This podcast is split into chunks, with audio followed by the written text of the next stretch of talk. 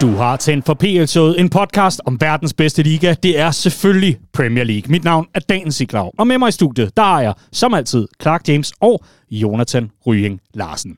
PL-showet vi er bragt i stolt samarbejde med Power. Og i denne uge, der har vi også Hello Fresh med, og øh, det glæder vi os til lidt senere i udsendelsen. Tusind tak til dig, som for ja, 38. gang plus moms, altså har valgt at tyve ind her på PL Showet. Det er vi så glade for. Der er som altid mere en øh, god plads til flere gange fem svin, hvis du har lyst til at smide stjerner efter os. Det vil vi blive så glade for. Har du andet i tankerne, så hold dem for dig selv eller til andre podcasts. Det er i hvert fald øh, det saying herfra. Tusind tak til jer to for en øh, rigtig, rigtig hyggelig eftermiddag, var jeg lige ved at kalde det en formiddag, hvor vi fik øh, varmet op til øh, den sidste spillerunde. Og øh, hold op for en spillerunde, vi fik der, var. Ja, det må man sige. Lidt øh, en god blanding af sommerferiekampe og drama og alt det der, der skal til på ja. sidste spildag. Ja, og vi sendte jo live, for jeg må sige, de der øllebajer, vi fik, både vores egen, men også den der gunner den gik der lige i kasketten. Jeg måtte lige have en time på øjet, da jeg kom hjem. Til stor glæde for, øh, for husstanden, ja, kunne man forstå. fuldstændig. Hvor er det godt. Venner, øh, vi skal lige straks i gang med øh, den sidste ordinære udgave af PL-showet. Det er jo altid lidt vemodigt at være noget hertil. Men inden da, så skal vi selvfølgelig lige have sendt en øh, stor tak afsted til vores producent, Kvartrup Media, som altså producerer PL-showet og også producerer andre podcasts. Det er for eksempel NFL-showet, Golf-showet og Born Unplugged. Og det er altså podcast, du øh, kan finde det samme sted, som du har fundet os. Og øh, Ja, jeg øh, har ikke andet at sige, end at øh, der er øh, stor, stor, stor tilfredshed med, at vi allerede har fået booket sommerfesten. Det plejer at være hyggeligt, når vi skal ud og markere, at sæsonen er forbi. Men inden vi når så langt, så skal vi jo selvfølgelig øh, forbi et øh, program i dag, hvor vi skal se nærmere på øh, hele sæsonen. Vi skal uddele karakter til alle klubber. Alle 20 får simpelthen en øh, tur forbi både sensor og rektor og øh, hvad der ellers er. Men så skal vi også have sat øh, sæsonens hold plus manager, og jeg har altså øh, ikke givet plads til nogen bobler, og det er benhård business, mm. vi skal i gang i her. Og så er der jo selvfølgelig også øh, den lille ting, at øh, vi skal se frem mod en øh, FA Cup-finale. Mm. Uh. Ja, ja, sæsonen er jo ikke helt slut endnu. Nej. Der er også en masse europæiske finaler i vente, så øh, yes. vi trækker den. Det gør vi i hvert fald. Og øh, den sidste praktiske besked herfra, hvad jeg lige vil kalde det, en af dem i hvert fald, det er selvfølgelig en uh, stor tak også til uh, dem, der har været med ombord hele sæsonen. PL Bold som vores mediepartner. Adios. Det har været en uh, udsøgt fornøjelse. Rigtig god sommerferie til dem også. Men inden vi kommer i gang med at fortælle om sidste spillerunde og få gjort boet op og alt det der, Clark, og sige en stor tak til de rigtig mange, som har valgt at bakke op. Ja, virkelig. Øh, vi har en masse ting i støbeskeen, som vi kunne lø- løfte lidt sløret for i, øh, i søndagens liveudsendelse, og øh, det bliver til gavn for alle dem, der har valgt at bakke op. Så øh, ja, kæmpe tak, og til alle, der så med i søndags og kunne holde vores lidt løsslupende program ud, og, øh, og den stemning, jeg nu engang var i studiet, det var, det var fedt. Det var, var det meget varmt i studiet til sidst i hvert fald, og så var det jo dejligt, at vi havde vores øh, helt friske øllebajer. Mm-hmm. Ja. Mm-hmm. ja, ja, ja, ja. Som også var håndvarm. Ja. det var den. Det var den. Stuetemperatur, ikke? Ja, til stor tilfredshed for alle i studiet. Men øh, plshow.dk er skråstreg bak op er stedet, hvor du skal klikke ind, hvis du gerne vil sende en skilling afsted i vores retning. Ikke mindst fordi, at vi lidt senere i udsendelsen kommer med alle årsagerne dertil. Det er lidt sådan, at øh, der, der var lidt teaser i den i forhold til søndag, hvor vi kunne præsentere det hele. Og nu sidder dem, der måske ikke lige havde tiden til at sidde og se med i to timers tid og tænker, hvad i alverden er der foregået? Altså, lidt ligesom øh, ham, der, ham, der kommer ind til, til en brændende stue med, med pizza i hånden. Ikke? Det, det er lidt det, der, det, det har været tilfældet. Men øh, Jonathan, har du været en gris i weekenden? Nej, det har jeg ikke. Nej. Jeg, jeg ved ikke rigtig, hvad du hentyder til. Nej, har jeg har været meget en, compliant. Har du været en gris i weekenden? jeg var til grisefest Nå, i, øh, ja. i Kødbyen, og øh, ja, lidt en gris var jeg da i hvert fald. Jeg skulle da, jeg vil sige, jeg kan godt, igen, jeg må sige det hver gang, jeg er ude og, og få lidt i kasketten, som, øh, som du omtaler det, Jonathan. Jeg kan sgu godt mærke, at jeg er blevet ældre. Det der tempo, de unge kører i, det, øh, det forsøger jeg hver gang, og jeg kan simpelthen ikke finde ud af det. Og det er jo ikke de unge, fordi jeg var jo med på Instagram, kan man sige. Mit live feed, det svømmede jo simpelthen over med bekendtskaber, som var derude, så det er jo blevet sådan en, en seniorfest. Jamen, så derfor officielt er du gammel nu. Velkommen i klubben. Jamen altså, tillykke med, at du har fulgt med på Instagram, for så kan du huske mere, end jeg kan. Jamen klasse, så, så får vi jo ligesom lagt lidt for land her i p show Lad os komme til det, og ja, lad os få lukket og slukket med 38. spillerunde.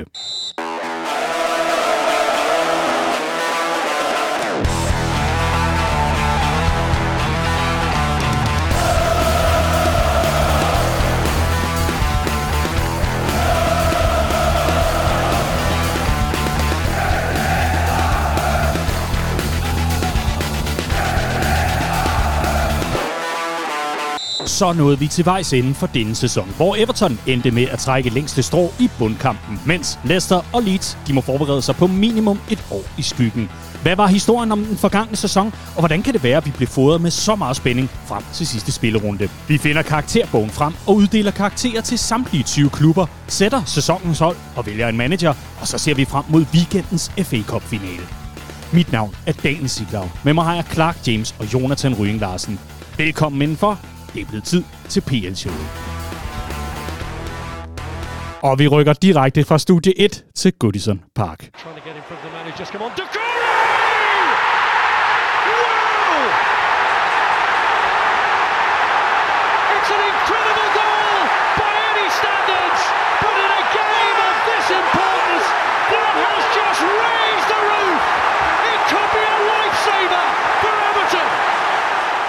It could be a lifesaver for Everton.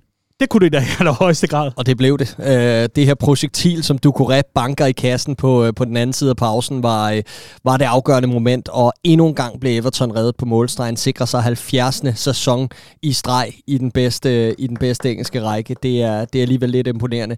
Øh, jeg havde sådan en feeling øh, når, når, da jeg genså kampen, havde jeg sådan en feeling af, at øh, Mark Travers i buret, han var sådan en, det, han stod lige i sæsonens kamp på det helt rigtige tidspunkt, ikke?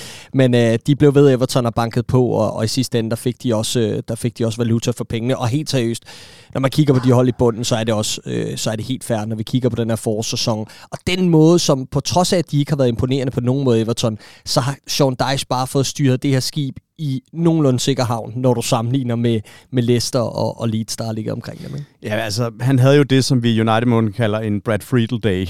Øh, bare dem, der kan huske ham, legendarisk Blackburn-målmand blandt andet, som altid stod brandkampe på Old Trafford. Øh, super vigtig for Everton, og det var jo en Sean Dice klassisk, det her med god defensiv organisering, og så ellers tålmodighed, og så kommer der de her chancer, ikke? Abdullahi Doucouré, som virkelig har grebet chancen, efter Frank Lampard blev fyret, og startede, mener jeg faktisk, alle kampene under Sean Sean Dice, han var jo i den grad røget ud noget under den tidligere manager.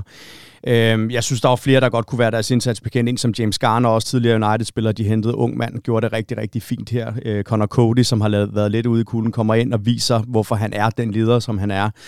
Men det eneste positive, der er at sige om det her, det er netop, at Goodison Park også får lov til at have sin sidste sæson som stadion for Everton siden 1891 i Premier League, fordi i 2025 mener der, der åbner deres nye stadion. Og øh, jeg synes egentlig, at det mest opløftende i kølvandet på den her kamp, det var både at høre Sean Dyche, men også mange af de Everton-spillere, der sagde, at jo, vi er rigtig glade for, at vi kommer over målstregen, men det er simpelthen ikke godt nok. Nu bliver vi nødt til at trække en streg i sandet, for en klub af den her statur, den skal ikke ligge, hvor den gør. Ja, 70.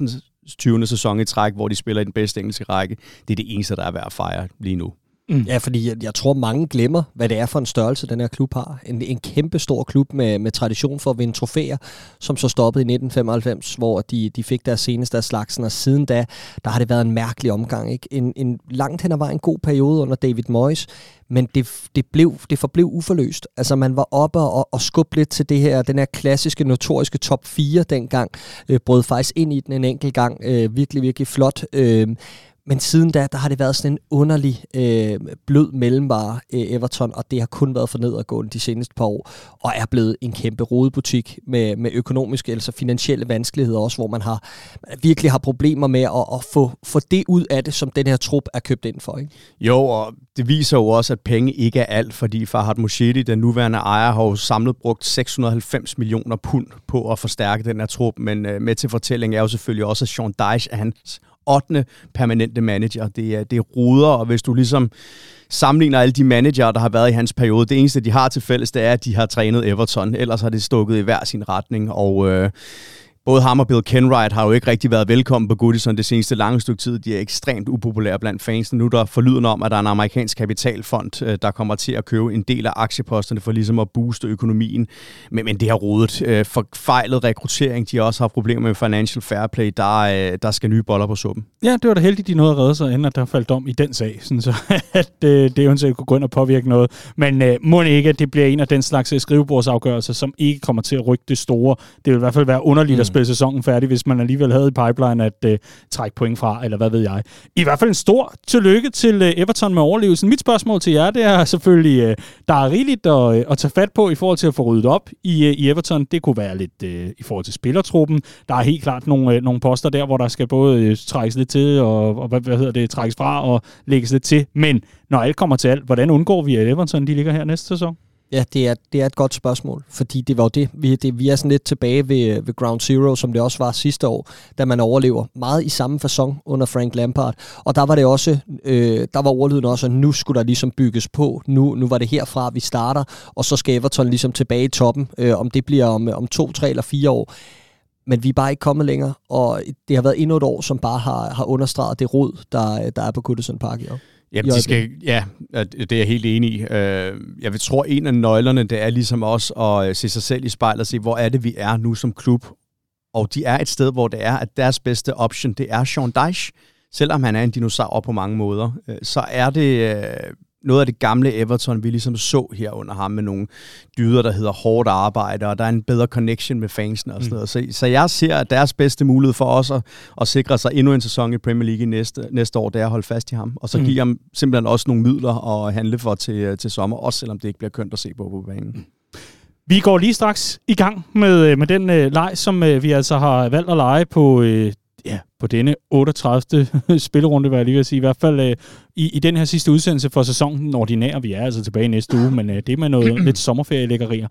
Det, jeg gerne vil høre jer om, det er, hvis vi skal have afgivet nogle karakterer, både til Everton og til Bournemouth, og karakterskalaen her, Jonathan, du behøver ikke at bryde din hjerne med den gamle og den nye. Det er fra 1 til 10, vi råder med. Så lad høre, Jonathan. Everton, hvilken karakter skal de have for deres sæson? Skal vi sige 1 til 2 er dumpet, ikke? Jo, det er ja. fint. Jeg tror, vi sagde 1 til 3 sidst. 1 til 3? Ja. Okay. 1 til 3 er dumt. Puha. Ej, skal vi ikke sige 1 til 2? Jo, vi siger 1 til 2. Godt, godt. er det dejligt, vi har det afklaret, inden vi gik på ja, ja, det er godt, ja. Nej, fordi så, så vil jeg nemlig give dem et tretal. Uh, jeg synes ikke, at, uh, at det kan blive til mere. Det er sindssygt vigtigt for, for klubben, selvfølgelig, fordi det er noget råd at, øh, at rykke ned til den næstbedste række. Men uh, det, at de får samlet sig til sidst og, og rykker sammen i bussen og trods alt kommer over stregen, det, det gør, at det er bestået med lige knapperne op. Mm. Ja, jeg, øh, jeg vil egentlig gerne øh, stemme i. Jeg, øh, jeg synes også, at et tretal er, er passende for Everton. Glimrende argumentation. Jeg har ikke mere tilføje på den front. Samme. Godt. Bournemouth, der vil jeg gerne lægge for land, og så vil jeg gerne give dem et stort syvtal. Simpelthen fordi, at mine forventninger til dem efter starten på, øh, på sæsonen, de var, øh, jamen, de var allerede, at øh, de, de kunne lige så godt booke billet til, til en ny sæson i Championship. Men det, jeg synes, man var så modig omkring, det var at øh, give Gary O'Neill muligheden for at gøre det, han tydeligvis er rigtig, rigtig god til, og det er at sætte sine mandskaber op. Det er at spille øh, prangende fodbold, når det endelig klikker, og når det så ikke klikker, jamen, øh, så er det jo bare, hvad det er. Jeg synes, Bournemouth i øh, store, hvad kan man sige, træk i indværende sæson har vist sig som at være en, en rigtig positiv historie, fordi at der ved Gud manglede både det ene og det andet og det tredje i den her spillertrup, som ikke var PL-ready. Lad os bare sige det sådan. Og daværende manager Scott Parker var også ude at sige ved indledningen af sæsonen og undervejs i august måned, jeg har slet ikke fået det, jeg har brug for. Men Gary O'Neill har jo så absolut vist, at det, man kan altså godt med meget mindre stort syvtal herfra. Meget enig. Jeg synes, de skal have et 8-tal. Sådan! Det er jo kun, øh, så vidt jeg i hvert fald kan regne mig frem til, Brighton og Brentford, der har et lavere lønbudget end, end Bournemouth. Og netop øh, den måde, de kom ind i Premier League på, jo, de rykkede direkte op og stod for noget flot offensiv fodbold. Men hvis du tog det spiller for spiller, så alle eksperter og fans her iblandt, og så også her i studiet, vi havde dømt dem som sikker nedrykker. De startede også forfærdeligt med Scott Parker, der bliver kyldet ud på røv og albu efter den her 9-0 blamage mod Liverpool. Men øh, en modig beslutning at holde fast i Gary O'Neill. De får nye ejere undervejs. Øh, jeg kan godt lide den måde, han har udviklet spillerne på. Ikke mindst vores egen øh, Philip Billing, som vi pludselig har fået sit helt store, øh, helt store Premier League gennembrud. Så derfor synes jeg, de skal have et 8-tal. Sådan. Den, ja. øh, den kan vi godt gå lidt med på. I hvert fald, jeg, jeg prøver at notere løbende her, ellers må jeg lige hjælpe mig med ja, ja. hukommelsen efterfølgende. Venner, øh, stort tillykke til, øh, til Everton. Det bliver rigtig, rigtig spændende at se, hvad, hvad Sean Dice han er blevet lovet i øh, sommerens transfervindue, hvis han er blevet lovet noget. Hvad, hvad er, hvad kan man sige, den, øh, den nye strategi for Everton herfra, altså udover ikke at bruge nogen penge? De får Wout Weghorst tilbage. Det gør de så ikke, det gør Bølge. Ja, ja, jo, jo. men du med Sean Dice. Dice, ja, præcis. Ej, men, men, men altså, men, men var, det, det, jeg tror, det jeg synes, der var sværest ved den her sidste spildag, og det her nedrykningsdrama, var, at vi skulle uanset hvad sige farvel til nogle massive klubber. Men når man kigger på det, så skal Premier League ikke undvære Everton. Altså når man kigger på det i forhold til størrelse, fanbase, traditioner og sådan noget, så, så er det, det, det ville også have været en katastrofe rent finansielt og økonomisk, hvis den her klub, som er på vej til at skulle spille på det her nye, meget, meget ambitiøse stadion, ja, mm. jamen, hvis de skulle uh, en tur ned, hvad havde det gjort for dem på den lange bane? Ikke? Det, uh, ja, de var havnet i Stege eller sådan noget. stege? skal fucking ikke til Stege. Må du stoppe. Nogen, der skal til Stege til gengæld, det er Leeds og Leicester. Fodboldpyramiden i England svar på Stege Championship. Uh. Så vil jeg ikke vide, hvad National League er. Åh, uh, ja. Ja, fordi vi, vi skal tage afsked med både Leicester og Leeds. Kazakhstan. Ja, det kunne sagtens være. Vi skal tage afsked med uh, både Leicester og Leeds, og jeg, jeg får jo lidt ondt af Leicester, fordi de jo faktisk gør det, der skal til, men det er bare ikke godt nok. Ah, men altså, for ondt af dem. Man kan, man kan ikke bare møde op på sidste spilledag og tro, at øh, når man ikke har det i egne hænder, så, øh, så, så tro det er nok. Hvad det, snakker du om? Wout Face scorer altså i modstanderens net, der ja, ja, ja, altså, ja. alt muligt grund til at være glad. Miraklerne vil ingen ende tage, men, øh, men nej, jo, selvfølgelig, prøv at høre. Øh, flot punktum, de sætter øh, Leicester og, og slå et hold, der har øh, fuld fokus på en, på en finale, de skal spille lige om lidt. Altså, jeg mener bare, at, at der har været så mange nedslagspunkter i den her sæson for Leicester, hvor at man kunne have vendt skuden, man kunne have stabiliseret sig, men på en eller anden måde, så har der bare været hul i båden øh, i sådan nogle alt for lange perioder af gangen. Jeg kan huske tilbage i efteråret, da vi snakkede potentielt fyreseddel til Rodgers første gang, der var der, jo, der var ikke noget at komme efter. Og så lige pludselig ud af det blå, så er det som om, at flere af de her spillere husker, hvem de er, hvad det er for en status, de har i, i Premier League, øh, hvor dygtige de egentlig er. Og så finder de et eller andet frem, men så igen, der omkring, øh, øh, øh, hvad var det, februar, marts måned, whatever, da Rodgers så render ind i den her fyrsel, jamen så er det fuldstændig samme overskrifter, som vi sad og trak i starten af efteråret, og så stank det bare nedrykning. Ikke? Og jeg synes, den her ansættelse af, af Dean Smith øh, endte med at blive øh, rigtig, rigtig dyr. Altså, og nu snakker vi Sean Dyche og fodbolddinosaur og sådan noget det her, det, er, det, det, det var en panik før lukketid, og det var, det, det var rigtig skidt for Leicester, fordi jeg synes, matchet var så skævt. Øh, jeg kan ikke se, hvad han skulle gå ind og bidrage med som en, øh, en, en anden slags, altså hvis du bare har lavet Rodgers assistent fortsætte, eller what, jeg kan bare ikke se, hvad der han kommer ind med udefra, som skulle bidrage til noget for Leicester, og det bidrog heller ikke med en skid. Nej, men han er sådan lidt den nye, øh, det nye svar på Alan Pardew, ikke? En af dem, som var rigtig god for, for små 10 år siden, og så er det ellers bare gået stødt ned ad bakke. Øh, Leicester er jo en klub, som vi har rost på grund af deres rekruttering, fordi der bare har været, været styr på det internt. Mm. De har investeret i infrastruktur, de har et state-of-the-art træningsanlæg. Men netop efter de fyrer Brandon Rodgers, en mand, som angiveligt har været på vippen lige siden efteråret, så går der to kampe, før de finder en erstatning, og det er altså to hjemmekampe mod Aston Villa og Bournemouth, hvor man tænker, okay, det kunne måske have kickstartet det her projekt. Og det er jo sådan første gang, hvor man har tænkt, okay, de har faktisk ikke styr på det, de har ikke lagt en plan, den her ledelse for, hvad der skal ske. Men det er sindssygt at tænke på, at det kun er syv år siden Leicester de blev engelske mestre. Ikke? Også to år siden de vandt FA Cup. I mellemtiden har de været i kvartfinalen i Champions League. De har været i semifinalen i Conference League. Men det viser også bare, hvor øh, hård konkurrencen er blevet i Premier League, mm. og hvor lidt man skal træde ved siden af, før det kan gå helt galt. Ja, ja jeg, jeg vil sige som afsluttende note omkring Leicester, inden, inden vi lige ser, ser videre mod, mod uh, Leeds. Det er selvfølgelig...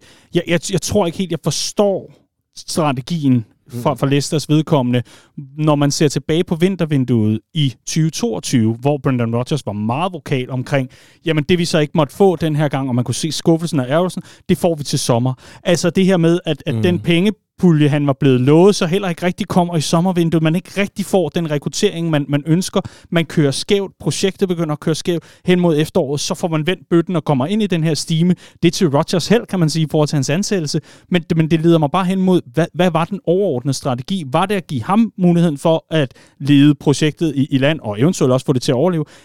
Jeg, jeg, jeg kan simpelthen ikke finde hoved og hale i, hvad man har tænkt fra den sportslige ledelses side i forhold til, hvad der skal ske. Jeg er helt med på, at der er FFP-udfordringer, og jeg er med på, at man ikke bare kan gå ud og lave den helt store investering i en komplet ny spillertrup, eller alle mulige andre. Men når alt kommer til alt, hvad var planen, kære venner? Ja. Og det er det, man kommer til at lide under her, ja, men og helt, grunden til, at man er nede i championship. Fordi jeg synes overordnet, det var unødvendigt. Ja, ja, og, og prøv at vi må også fremhæve uh, Rodgers arbejde indledningsvis som værende meget, meget positivt. Altså, han vinder FA Cup'en, han er i top 4 i, jeg tror, over de to sæsoner, hvor de lige akkurat misser top 4 mm. øh, til sidst begge gange. Der mener jeg, at samlet over de to sæsoner, var de det hold, der lå flest dage i top 4. Øhm, og og, og på, på den måde var der jo opbygning til noget utroligt spændende i forhold til Leicester kunne blive en del af denne her top 6-snak øh, på sådan en regelmæssig basis. men det der hak i tuden, som det gjorde for det her hold, ikke at få øh, gevinst for det, de ligesom havde bygget op, men det hele tiden var lige ved næsten, de havde brug for noget fornyelse, og det fik han ikke. Men med til historien hører også, at Rodgers efterfølgende træffer nogle underlige valg. Vi kigger på en, en spiller som Jannik Vestergaard og tænker, altså, hvad, hvad, hvad der er lige gået galt der i forhold til deres øh, relation? Søjønsky, der har været inde og ude af holdet. Michael. Ja, mm, ja. Som ryger til Nice lige pludselig. Altså, der, der har bare været så mange sådan, øh, ja, alt eller intet beslutninger for Rodgers her i den sidste periode, og det er som om, han har prøvet at finde en eller anden form for fornyelse internt ved at træffe nogle lidt vilde beslutninger, og det har også været dyrt for Leicester. Ja, så, altså, Danny Ward, den Iversen uh, swappet. Ja. Altså, der har bare været, der har ikke været en kerne på den front. Nej. Altså, og Nej. så har der jo været rigtig meget uro omkring, altså uro, men der har været rigtig meget om, om et holdkammerat, at hun kunne kigge til, til venstre og til højre, og kigge på Madison og Thielemann, så tænke, jamen de tror jo heller ikke rigtig på, på projektet i længden, fordi altså, det lader jo til, at deres hoved et andet sted. Ikke? Altså, jo, der, der har manglet lederskab, og vi må også uh, pege pigen mod ledelsen, fordi de har simpelthen, Absolut. finansielt har de været gearet alt for højt. Uh, de ændrer jo det her financial fair play moras, som også netop gjorde det svært for Brendan Rodgers til sidst, ligesom at sammensætte sin perfekte trup, og, og det har jo bare smittet i omklædningsrummet. Der har været dårlig stemning i lang tid. Men øh, hvis, hvis vi nu kalder det her en, en forholdsvis stor bule i, øh, i bagskærmen på, på Leicester-bilen, hvad, hvad er Leeds United så, når vi kommer til den sportslige sektor? Åh oh, ja, ja. Cirko Spændevejs, ikke? De var gode i 80'erne. Hold kæft, det er en smal reference. Glimmer oh. Fordi jeg, jeg, jeg er tæt på at kalde en total skade. Ja. Altså et harmonika sammenstød ja. af rang. Ja, altså, Hold da kæft. Hvad, vi, hvad fanden foregik Ja, vi snakkede lidt om det i søndags, ikke, i forhold til, at Leeds, jeg har svært ved at se, hvad der er sket med Leeds, efter man fyrede Bielsa. Og det var jo lidt det, der var planen. Det var, at der skulle nogle andre boller på suppen, især i forhold til organisation og defensiv stabilitet. Og det er der bare ikke kommet. Altså det er nærmest ligegyldigt, hvilken mand der er trådt ind, så er de samme problemer væltet øh, op til overfladen i løbet af ganske kort tid. Ikke? Og det er, det er jo bekymrende. Øh, og det er, nu, nu er vi der, hvor at den bekymring bliver til en total øh, øh, nulstilling af projektet, fordi det er der, det er der jo nødt til at, at være herfra. Rigtig mange spillere øh, er hentet ind med øh, udsigt til Premier League-fodbold, og udsigt til, at det Leeds-projekt var lige ved at eskalere og så videre, og der er bare nogle spillere der, der er for gode til at spille championship, og øh, vi, det, der dukker allerede historier op til overfladen, når man en Brendan Aronson, som jo ikke engang har slået igennem og så videre, har jo fået installeret øh, nedrykningsklausuler til ganske få penge og sådan nogle ting, så der er nogle ting der, hvor at, at der, der, de er nærmest nødt til at nulstille nu, for der kommer, gribene de kommer nu og, og hiver det fra den trup, som, øh, som skal hives ud. Ikke? Jeg hørte uh, Football Daily på BBC her uh, på vej ind i studiet, og som en af de her eksperter fremhævede, Leeds har kun vundet 11 kampe, siden de fyrede Marcelo Bielsa. Er det, det sindssygt? er sindssygt. Så jo, en del uafgjort, men rigtig mange nederlag. Ikke? De har uh, haft fire forskellige manager i den her sæson. Interim, interim, før de ansatte Javi Gracias, ellers kyldede ham ud til allersidst. Uh, det har sejlet, og på Ellen Road her, uh, efter at, uh, at nedrykning til championship var en realitet, så blev der også sunget Sack the Board. Øh, det bør være endestation for den her ejerkreds, fordi de, øh, de famler i blinde. Det er ikke en klub af elitstatur værdigt, og man sidder, jeg sidder i hvert fald sådan lidt personligt og tænker, Sidst de rykkede ned, så tog det dem 16 år at komme op i det fine selskab igen, og jo, det var også en forfærdelig økonomisk situation, de var i dengang. Jeg har svært ved at se, hvordan de skal kunne uh, lave en Burnley og rykke direkte op i, uh, i Premier League igen. De især taget i betragtning af, hvor god championship efterhånden er blevet. Jo, det knækker omkring på midten, men der er virkelig, virkelig mange veldrevne klubber dernede også efterhånden. Ja, men igen, det kan gå så stærkt. Burnley fik hen over sommeren et helt andet udtryk, end vi... Altså, det er jo mm. et mhm. helt andet Burnley-hold, vi får op. Så I don't know med den casino-liga der. Det, øh, det bliver spændende at se, men jeg, jeg er helt enig i alle de her beslutninger, der skal en konsekvens til, fordi øh, det har med været... Øh, altså, bare det, at du hiver Sam Allardyce ind på det tidspunkt, det er panik for lukketid, præcis som vi så det i Leicester, og de to klubber betaler prisen. Absolut. Vi øh, fik lige nævnt før en bisætning, at øh, West Ham havde øh, hovedet i Prag, og det kan man jo godt forstå, fordi der venter altså en Conference League-finale mod Fiorentina her den 7. juni. Den får vi lavet op til, så hvis der sidder nogle Irons derude, og nogle Hammers, hvad jeg vil sige i stedet for, øh, og, og venter lidt på den store West Ham-gennemgang, den skal I nok få. Det bliver bare ikke lige den her uge. Til gengæld vil jeg lige kort notere, at øh, Harry Kane når sin 30 sæsonmål, mm. og hvilken måde at gøre det på, og hvor er det dog smukt at se, når Tottenham bold offensivt, det virker, og det bare sidder lige i skidskabet. Men men er også samtidig, det var, sådan, det var en svanesang jo. Man vidste jo godt, at det var det sidste, vi jo, fik jo. at se til Harry Kane i Tottenham. eller hvad? Eller Luka hvad? Moura. Ah, lad, os, lad os nu se, men det punktum, Lukas Moura han sætter med den solotur til sidst. Altså, vi snakker om, at der var et hold, der ville falde igennem i sidste spillerunde af de her nedrykker. Og jeg vil sige, Leeds defensiv til sidst, de, øh, de spillede ikke Premier League længere, vel? De var på, øh, på badeferie. Hold da op. Så har du ikke set Joe Gomez sparke ind i banden Åh, jo, jo, på det, St. Mary's, eller tro hvad? mig, det har jeg set. tro mig, det har jeg set. Så ja. Ja, det er bare, når man ikke kan se fire, så er det måske værd lige at tage Liverpool med ind i, Nå, i det, det, den måde, det når vi til. Ja, så det ikke, bare det ikke. I hvert fald, jeg kunne ikke lade være med at se det som en svanesang, og hvilken måde at slutte af på for Harry Kane vil bare bevise, der er verdensklasse i manden. Han har bare spillet i den forkerte klub i forhold til at høste det, han formentlig vil, vil have fortjent med, med den goal tally, ikke? Jo, og det blev så en, en fin afslutning på en ellers forfærdelig sæson. Jeg mener, det er første gang i 15 år, at ja- Tottenham ikke kvalificerer sig til en europæisk turnering, og det er jo et hak i tuden i forhold til den uh, måde, de ser sig selv på. Det er jo en stor klub, uh, men, men ja, uh, de skal finde ud af, hvad der skal ske til sommer. Nu ryger deres gamle favorit Pochettino til, uh, til Chelsea, og de har stadigvæk ikke fået deres nye manager på plads. Uh, jeg synes, det er en sort boks, Spurs i øjeblikket. Og det leder mig selvfølgelig hen til, at vi skal have karakterbogen frem, og denne gang er der altså fire klubber på én gang, som vi skal have givet øh, karakterer til. Lad os starte med Leicester. Clark, hvad skal de have? Et et-tal. Et et til. Det er simpelthen øh, et øh, svendestykke i øh, dårlig planlægning, dårlig ledelse og øh, ja, skidt eksekvering. Ja, men det er Premier Leagues helt store skuffelse i den her sæson. Det er syvende største lønbudget. Du må ikke rykke ned på den her måde. 3 gange 1 Den er hermed noteret. West Ham. Ja, men jeg Og synes... det er Premier League. Vi skal ikke øh, hive Nej, alle de der men- europæiske ting med Nej, ind men, over. men det, det synes jeg er svært, øh, ikke, ikke at tage det med. Fordi de slutter a high note. Øh, på trods af det her nederlag, så har de jo større ting at se frem mod. Og øh, de kan potentielt spille Europa League næste år, hvis øh, de sikrer det igennem øh, den her Conference League. Så jeg synes, det spiller ind, også fordi de sikrer overlevelse nogle runder før tid. Og det ender faktisk mere komfortabelt, end det så ud for en Mhm. halvanden, to måneder siden. Jeg vil gerne give dem et femtal. Ja, okay. Jamen for at det, vi ikke skal være alt for enige, så vil jeg give dem et, fir, et firtal. Netop fordi de havde etableret sig i den øh, pæne halvdel af Premier League, og så, så blev det bare lidt noget, øh, noget juks i store dele af den her sæson, og lige pludselig blev de suget ned i det her nedrykningsræs, og det har de trods alt en trup, der er for god til. Det lader jo til, at David Moyes måske faktisk redder sit job, hvis det er, at han, han vinder den her Conference League. Øh. Men jeg synes godt, vi kan tillade os at have større forventninger til, til West Ham, så de får et firtal af mig. Ja, dem vil jeg også gerne, og det er vi tættere på et tretal end på et femtal herfra, og det er mest alt fordi, at det har været enormt undervældende i forhold til det udgangspunkt, man havde, inden sæsonen gik i gang. Jeg havde langt større forhåbninger til West Ham, end at man skal sige, huh, der fik de reddet sig. Altså, Mm. come on, it's West Ham. Nok. Og øh, ja, det er, hvad det er. Det er Lexa Blomme derovre, ikke? Men, Det jeg, men, men jeg, Jeg- sy- jeg jeg, synes, jeg synes lige, vi skal have den på plads. Er det, er det helt skåret fri af alle andre turneringer, hvordan holdene har præsteret? Fordi jeg synes jo, at jeg har jo taget mine karakterer. ind Velkommen for- til redaktionsmødet på jeg, jeg, jeg hælder altså også mest til, mest til, til Clarks øh, karakterbog der. Jeg synes ikke. Jeg synes, man skal Velkommen se på til helheden. PL, EL, CL, CL-showet, tydeligvis. FA Cup, Carabao Nå, Cup. det er en sæsonvurdering, ikke? Det er ikke en eksamen, det er ikke en mundtlig eksamen. Nej, Vi ser nej. det over hele året. Nej, nej. Jeg siger bare, at vi er nogen, der godt kan lide at holde fast i rammerne og så videre. Men det øh, går altid i Bennevejs og Happy Jazz-retningen med jer to. Sådan er Godt det. nok en ledkab, ved du godt det? Ja, det ved jeg godt. Vi skal mod Leeds. Hvad skal de have, Jonathan? Uh, jamen, det er total. Det er, det er dumpet. Øhm, det er jo ikke lige så katastrofalt på Leicester, fordi de ikke har en trup, som var i nærheden af det potentiale, der trods alt var på King Power Stadium. Men øh, det er også bare en ABC i dårlig ledelse, dårlige beslutninger, dårlig rekruttering. Sportsdirektøren røg også her for et par måneder siden.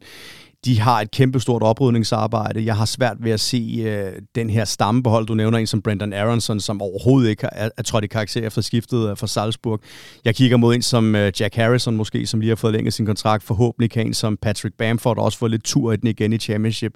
Men det kommer til at blive en radikal anderledes trup øh, i, øh, på Ellen Road, end, end det vi har set i år. Det, er, det har været skuffende, og det synes jeg også, man har kunne mærke på, på lægterne på Ellen Road. Ja, total kan jeg godt komme med på. Ja, sammen. Glimrende. Og så slutter vi af med Tottenham.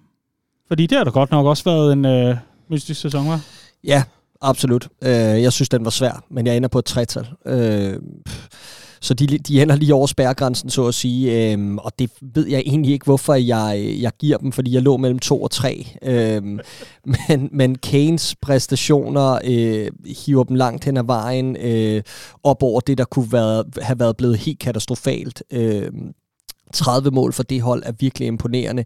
De ender stadig med at spille om Europa til sidste spilledag. Nej, ved du, jeg giver dem sgu et total. Mm. Øh, det, er, det er jeg nødt til, fordi, øh, fordi alt i alt, der er, det, der er det simpelthen for skuffende, den måde, man er faldet igennem på. Ja, man slutter positivt med den her sejr i Leeds, men, øh, men det var også øh, minimum requirements. Absolut. Ja, men jeg er også enig med et, et total. Altså det her, det var et cherry on the big fat turd øh, i forhold til de beslutninger, der er blevet truffet af Dane Levi, siden han fyrede Positino i 2019. Et stort øh, magtværk af en sæson, hvor Conte, han øh, kort før han bliver fyret, går ud og kaster hele holdet under bussen og siger, at vi spiller som 11 individualister. Ansætter hans øh, tro væbner Stilini som caretaker, altså som også bare fucker det hele op, og så ender det med, med Ryan Mason. Stakkels Ryan Mason, der så gerne vil have det her øh, job, men virkelig ikke har, har skrabet nogle resultater sammen. Jeg synes, det, er, det har været en pinlig sæson i forhold til den statur, som Tottenham har som klub, og også den trup, de trods alt har. Mm.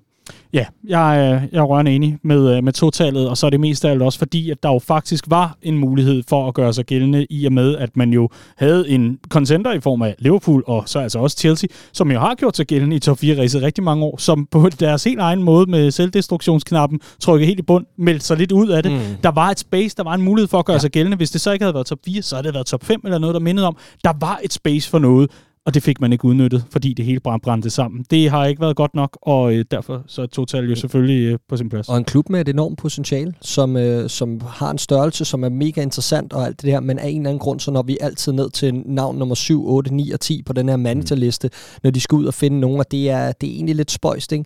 fordi det, den, den har en fed platform, den klub, og især fordi den er bundet lidt fri af de forventninger, som mm. der er i, i Liverpool, i Arsenal, i Manchester United osv., hvor man skal vinde trofæer hvert år. Det forventer Tottenham-fanbasen ikke nødvendigvis, men de forventer fandme, at der bliver spillet ordentligt fodbold, og især når man har en trup fyldt med så gode offensive spillere, og der har simpelthen, ud over Kane, været alt for mange, der ikke har præsteret deroppe øh, i, i den ende af banen i den her sæson, og dertil har der været komplet hul i øh, bagtil, ikke? så øh, ja, skidt kombination. Vi skal forbi Chelsea og Newcastle, der altså spiller øh, 1-1 i øh, sidste runde.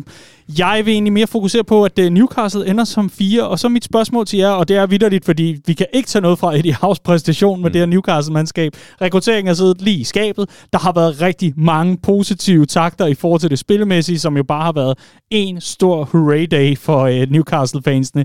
Mit spørgsmål er alligevel, kan man tillade sig som Newcastle-fan at være lidt skuffet over en fjerdeplads, eller er det bare whatever videre? Vi skal til en ny sæson. Vi glæder os til James League. 100 procent det sidste. Ja, jeg er ja. helt enig. Ja. Altså, det, det er første gang siden 2002, at de skulle ud og spille Champions League, og øh, hvem skulle have troet det for blot et år siden, halvandet år siden, hvor det var, de lå og, og kæmpede øh, mod de her nedryknings... Øh, ja, kæmpede sig, for at kæmpe sig fri af nedrykningsræset. Det er, det er sindssygt imponerende, øh, den her måde, de har, har fået vendt det på, og det viser nemlig også bare, hvor hurtigt det kan gå i fodbold, hvis du har en klar plan, hvis du har en manager, som formår at motivere holdet og ligesom til at få dem til at rykke sammen i bussen og spille som et, et sammentømret mandskab.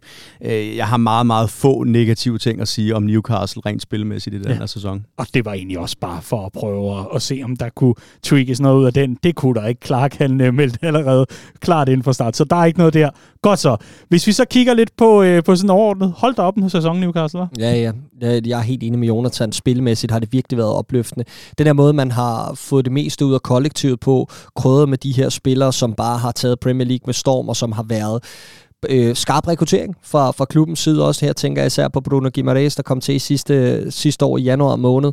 Øh, har taget et skridt op i den her sæson. Øh, balancen på midtbanen er blevet bedre. Mange af de her brede spillere er, er, er trådt ind og er virkelig trådt i karakter. Trippier, som også er en spiller, der er kommet til på det sidste, er virkelig trådt ind i en central rolle på holdet, hvor han er blevet kreativt omdrejningspunkt øh, for højre bak. Jeg tænker på øh, den nye centerback Botman, der har gjort det godt. Nick Pope på kassen er, er, er virkelig har været en, en gevinst fra day one.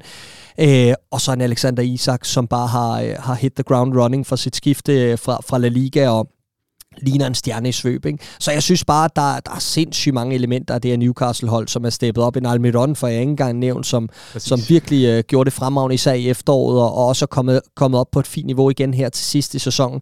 Så mange uh, positiver at tage med for det her Newcastle-hold, og det bliver sindssygt interessant nu at se, hvad bliver strategien herfra.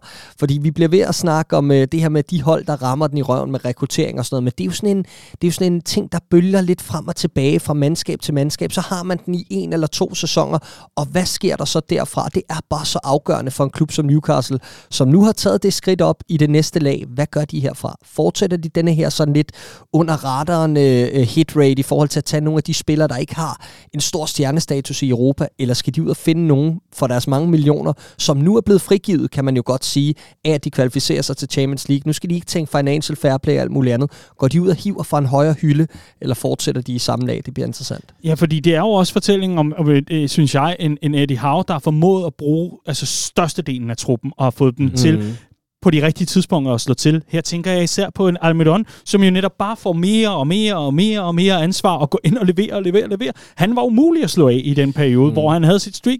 Så ser vi for eksempel på sådan en som Callum Wilson, som jo, ja, yeah. nej, det er jo mm. måske ikke ham, som er den første, man får på ryggen op i Newcastle jeg ved ikke, hvad salgstallene er, men det kunne jeg ikke forestille mig, at han var den, som tog alt stjernestød. Men han leverer også kontinuerligt. Jacob Murphy slår til på det rigtige tidspunkt. Ja. Willock slår til på det rigtige Sean tidspunkt. Longstaff. Ja, man får Joe Linton, Dan ja. Burn. Dan Burn skal til at spille venstre bak, ikke? Altså ja. verdens bedste spiller med ni fingre. Og det er netop...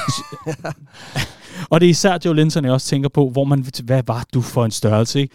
Han er lige præcis den størrelse, Newcastle skal bruge i den rolle, han bliver sat i. Punktum det har jeg ikke andet end altså kæmpe respekt for i forhold til Eddie House Han er fandme et damplokomotiv. Jeg kan virkelig godt lide Jolinson. Altså en kraftkal af en spiller, ja. som netop også... Øh, altså, hvis det var, han havde haft en lidt sværere sygere mentalitet, så havde han jo søgt ny græsgang, fordi han blev hentet ind som øh, topscorer for Hoffenheim, ja. ikke? og slog slet ikke til som angriber, men ja, så kommer der ind, og kommer en dygtig manager og tænker, hey, du kunne måske være meget god i maskinrummet, og ja, det skal ja. jeg fandme love for, at ja. han er blevet. Man kan ikke tage noget fra, fra Newcastles præstationer, det kan man ikke. Øh, det, der jo så stadigvæk er øh, det lille men, eller den lille parentes, man kan tilføje, det er selvfølgelig, hvad er det i forhold til det her ejerskab, og hvad er det med de seneste forlydende om et nyt sponsorat, der er på vej, som også har nogle rødder i det saudiske det er lidt af et minefelt at træde ind på, fordi det er meget sort-hvidt, og hvor farverne også i klubben, når, når man kigger på debatten rundt omkring. Men når alt kommer til alt, jeg håber virkelig, virkelig, virkelig, at vi ikke kommer derud, hvor det skal blive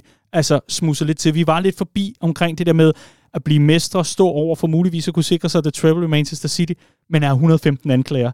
Det er mm. lidt det samme, jeg gerne vil have, vi undgår i Newcastle-fortællingen, fordi jeg tror, man kan have det, som man har det omkring, at der kommer stater ind og ejer de facto fodboldklubber. Om man ved det eller ej, så, så er det nu engang tilfældet. Det er blevet stemt igennem i Premier League, og jeg har det bare sådan et, det skal fandme holdes rent herfra. Fordi det vil være så ærgerligt at tage noget fra det arbejde, som Eddie Howe og drengene trods alt har leveret på grøntsværen. Ja, ja. Jeg er med enig, enig. Men det er, det er også bare den her fortælling om moderne fodbold, hvor rigtig mange, tror jeg, føler, at det, det hele er kørt for langt ud, når vi når dertil, at stater netop kan eje fodboldklubber. Og derfor vil det være en parentes eller et men, så at sige, der, der, der hænger over Newcastle, og de vil opleve masser af jalousi og alt muligt andet fra, fra andre fanskare øh, og fangrupperinger omkring netop, at de har alle de her millioner i ryggen, og dermed har det lettere end alle mulige andre, og alt det her, det er jeg slet ikke i tvivl om. Men enig, øh, jeg håber også, at vi bliver holdt fri af det her, og det ikke skal være sådan et spørgsmål, der vender tilbage til, hvordan de fik lov at overtage klubben og sådan noget. Der har jo været alt muligt med sager omkring den samme investeringsfond i, i retssager over i USA, hvor man har fundet ud af, at, at det måske, der er de her links til den saudiske, øh, øh, hvad hedder det, kongefamilie, ikke? Og det, det skal vi fri af. Ja, det var jo netop, nej, vi er ikke ejet staten. Over i USA, så er argumentet i forhold til det, der er en, en, en retssag omkring den her golfturnering, LIV yes. Golf, den så netop er, nej, nej, altså bare roligt, vi, vi er en, en statsejet turnering, og så, så er det sådan lidt, nå, ja. Jeg, jeg, tror, jeg tror ikke, at vi skal kaste os yderligere ned ad den stil, det er det, fordi det er bare det, der, det er det, der er irriterende. Og det er det, vi ikke gider at snakke ja. Det minder mig lidt om den der Jim Carrey-film, uh, Me, Myself and Irene, hvor han lider af galopperende personlighedsspaltning. Det gør du også på mange fronter. Hvis man har mødt Jonathan om mandag, så, så er det lidt spændende at se, hvilken Jim Carrey vi får ind. En god film. Apropos det der med at være bedre i 80'erne, det var så 90'erne, ikke? Jo, det var 90'erne, ja. ja. fantastisk film, ja. Men, men jo, altså, der er jo angiveligt noget regulering på vej, et eller andet øh, yes. board, der ligesom skal ind og og holde øje med, at de her øh, forskellige regler, de bliver overholdt, ikke? og det kommer ikke et øjeblik for sent. Ja. Personligt tror jeg ikke en skid på det. Øh, jeg tror, det er et, et desperat forsøg på, fra Premier League på ligesom at vise den engelske regering, vi kan godt selv. Mm. Øh, jeg goddag med en økseskaft. Toget er kørt, Præcis. Og, og, det, og det ved vi. I forhold til kampen her øh, mod Chelsea, øh, sidste spilledag, og ingen af klubberne havde jo for alvor noget at spille om. Jo, Newcastle kunne have vundet medaljer, øh, men, men i, i og for sig han tredje en fjerdeplads meget det samme, og målet var indfriet for Newcastle, som vi var inde på indledningsvis. Øh, hen mod slutningen af kampen sætter de en øh, netop øh, ja, en fyr, der hedder Lewis Miley på banen, netop fyldt 17 år. Han er lige ved at afgøre tingene med en, en afslutning fra kanten af feltet. Og det fortæller også bare lidt om, hvor man er nået til i Newcastle. Ikke? Det er overskud til at sætte sådan en spiller ind, der lige pludselig bare træder ind i sådan en rolle, hvor han kan blive, øh, blive kampafgørende på sidste spilledag. Ikke? Altså, der er bare så meget tur i den i Newcastle i øjeblikket. Det bliver sindssygt, øh, sindssyg fedt at se, hvordan øh, de forvalter det her. Mm. Det er altså kun assistentens rampelys i Newcastle, skulle vi så sige. Der er, der er ikke nogen, der skal komme og stjæle det fra ham i hvert fald. Hvis vi lige vender fokus mod Chelsea, så øh, kan man sige, at vi blev ramt af, af, af den udfordring, at øh, vi altså ikke gad op til mandag. Så vi tog tirsdag i stedet for HPS. Men det betød, at mandagsforbandelsen ikke ramte os fordi Mauricio Pochettino er blevet øh, præsenteret yes. officielt i Chelsea med øh, følge og med stor øh, hurra-råb, og jeg skal ellers komme efter. Ja, klog og skade har de kun givet ham en øh, toårig aftale med option på yderligere et år. Øh, jeg har fået sagt tidligere, at jeg tror, det er den rigtige beslutning, og det holder jeg fast i. Øh, jeg synes, at øh, der er mange ting, der peger i retning af, at en mand som Pochettino, der tidligere ligesom har fået det bedste ud af spillerne i Southampton og i øh, Tottenham, en, en ung trup, han ligesom også måske kan gøre det samme med nogle af de her mange, mange unge profiler, der er blevet hentet ind i løbet af det seneste års tid. Men det er klart, at øh, han har også et stort arbejde foran sig. Frank Lampard fik sagt her, der er, altså, vi skal blive nødt til at løfte niveauet i truppen. Øhm, og det er jo noget af det, som Positino han er, han er virkelig kendt for. Ikke? Altså benhård, benhård mand til træning, og hvis du er, du ikke kører ind på hans øh, værktøjer og præmisser, så ryger du ud. Og det vigtigste for mig at se på den korte bane er, at Lampard er kommet ind i det her, den her brændende bygning og tænkt, hvad fanden er Og det, det er tydeligt, at det, er værre, det har været værre, end han havde forventet inden da. Og det han sagde efter det her nederlag til United i midtugen var, at, at jamen det er nok rigtig nok, spillerne træner ikke ordentligt. Altså, det er, det er jo ret sindssygt, ja. ikke? At, at man er nået til et sted, hvor kulturen er helt broken i forhold til også øh, bare at levere på træningsbanen. Ikke? Og det er sådan noget, Pochettino er kendt for at gå ind og rydde op i. Det er benhårdt i forhold til at få spillerne i en fysisk forfatning, der er, der er imponerende, og, og, og fra day one er det det første skridt. Og der er det vigtigt, at Pochettino har nogle unge spillere, der er sultne og, og, og har den her har muligheden for at spille sig i en fysisk forfatning, der, der kan tage Chelsea derhen i forhold til det spillemæssige udtryk, hvor Pochettino har excelleret allermest i Tottenham.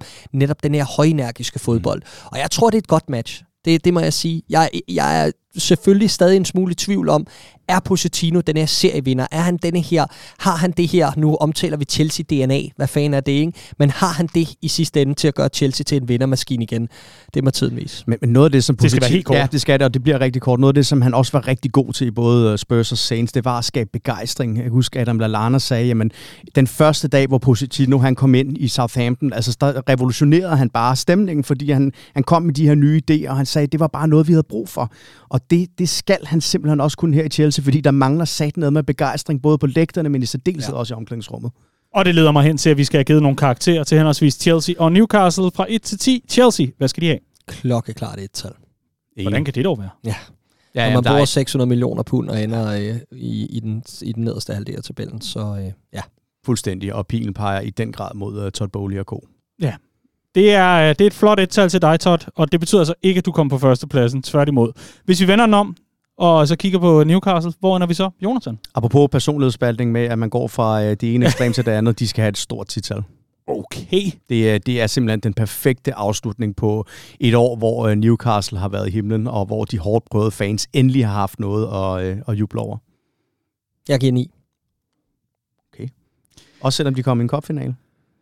Ja, den skulle de have vundet. ja, okay. jeg tror også, jeg læner mig op øh, over, over mod 9-tallet. Ja. Øh, det er så ikke noget med kopturneringen at gøre, for jeg kan Ej, godt holde ting adskilt her i studiet. Glimmerne. Venner, vi øh, skal altså videre herfra, fordi øh, det er blevet tid til at se nærmere på et øh, mandskab, der var lige ved at næsten ind til Erling Haaland og company. De er altså to mesterskabet fra dem. Vi tager selvfølgelig en tur forbi Arsenal.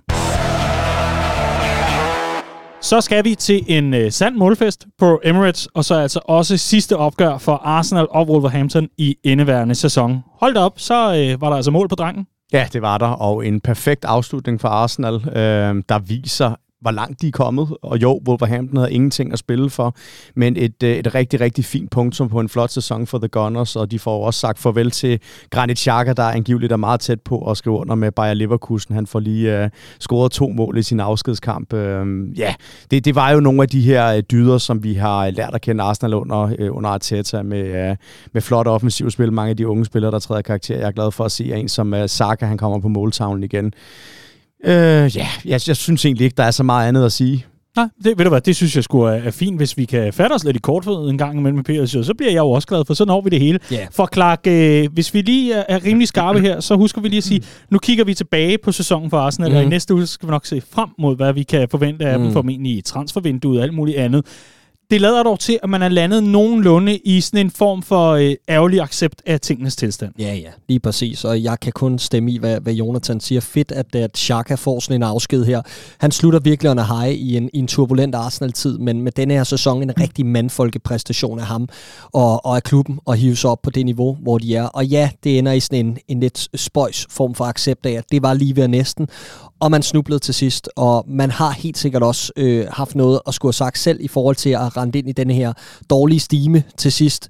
Men når man er op mod det her City Ghost 2, jamen så var man måske bare ikke klar til at spille med på aller, aller øverste niveau endnu, og det skal man vise i, i næste sæson. Hmm. Hvis vi lige vender den om, Jonathan, og ser nærmere på Wolves, så øh, kan jeg da godt blive lidt bekymret omkring de historier omkring Lopetegui og så videre. Jeg ved, du er en stor fortæller for, ja, det er. for ham og det han kan jo. Ja, altså jeg fik jo... Øh kåret ham til årets trænersigning her i vores liveudsendelse.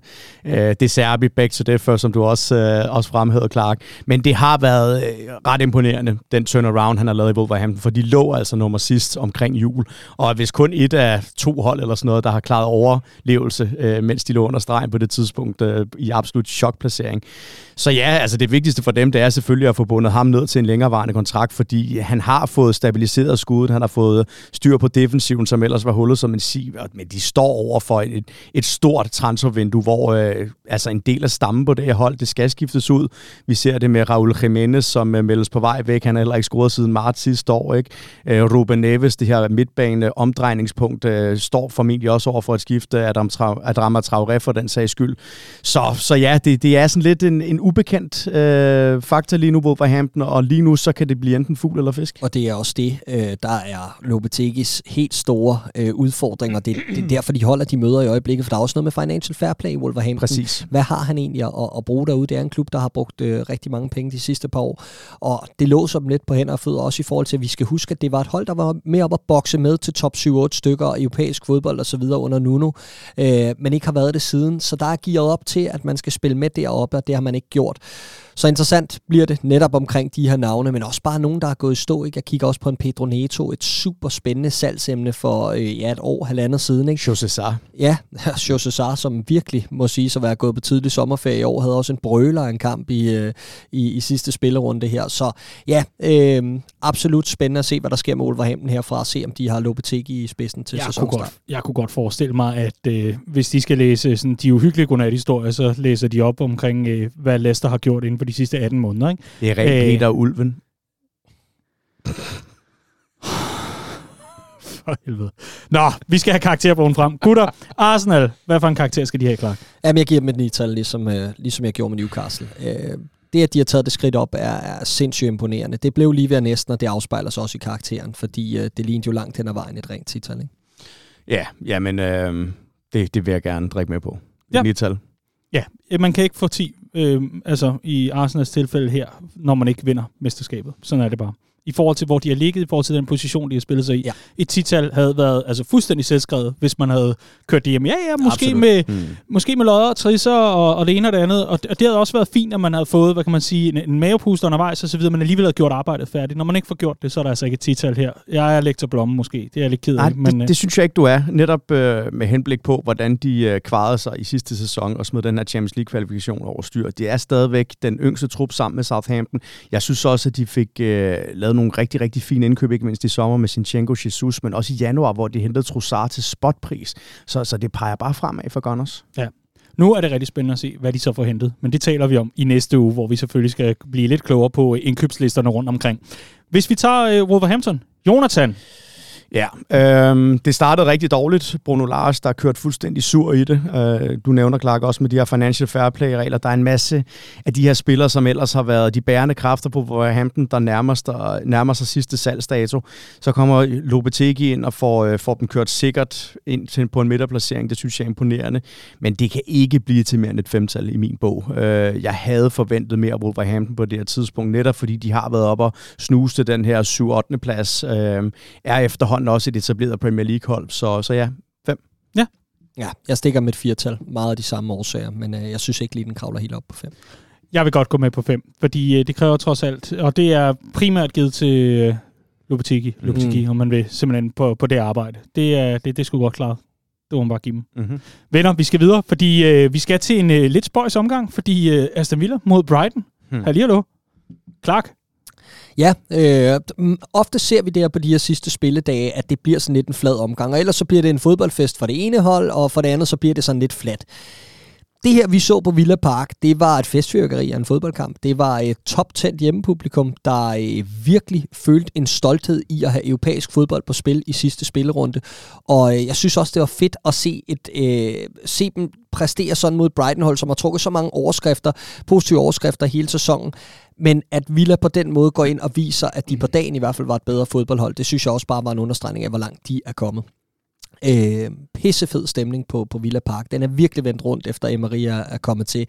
Og, øh, og de vinder ganske fortjent øh, 2-1 i det her opgør, og øh, det gør de med mange af de overskrifter, som vi har hivet op i de sidste par, par måneder.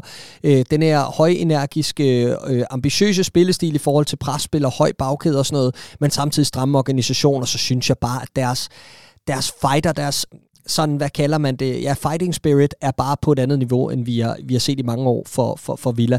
Jacob Ramsey, en spiller, som vi måske ikke har fremhævet nok, øh, har virkelig øh, været dygtig for Villa på det seneste. Øh, var også en fornøjelse i, den her, i det her opgør mod, mod Brighton, og så sikrer Villa bare europæisk fodbold for første gang i 12 år. Man skal huske, nu snakker vi Everton tidligere, Villa, selvfølgelig også en klub, der er gearet op økonomisk til at skulle præstere bedre, end de har gjort de sidste par år, men også en klub, der har stolte traditioner, især i europæisk sammenhæng. Øh, så virkelig vigtigt for dem, og det kunne man mærke øh, ved slutfløjt på, på Villa Park. Det blev fejret som et trofæ.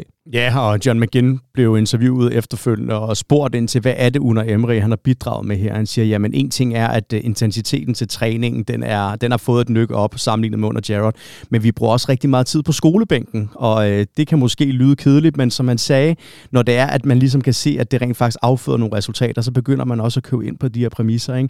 De har fået en toptræner i under Emery, der jo øh, er kendt for at lave de her europæiske raids, har gjort det med Sevilla, og også kom ret langt med PSG, så vidt jeg, jeg husker ikke, vi er Real i, i Champions League semifinalen for, for år tilbage. For et år tilbage. For et år tilbage, ikke? Jamen, og det viser igen, hvor, hvor stor tiltrækningskraft Premier League efterhånden har. Øh, ekstremt imponerende efter han overtog tollerne her i efteråret, hvor de lige pludselig lå og flyttede med de her nedrykningspladser. Nu skal de altså ud og spille europæisk, og isoleret set har de jo været det mest formstærke hold, tror jeg i hvert fald nummer et eller to, efter Emery han overtog, så virkelig, virkelig flot. Og de ligner det, de er er nu, en dyr trup.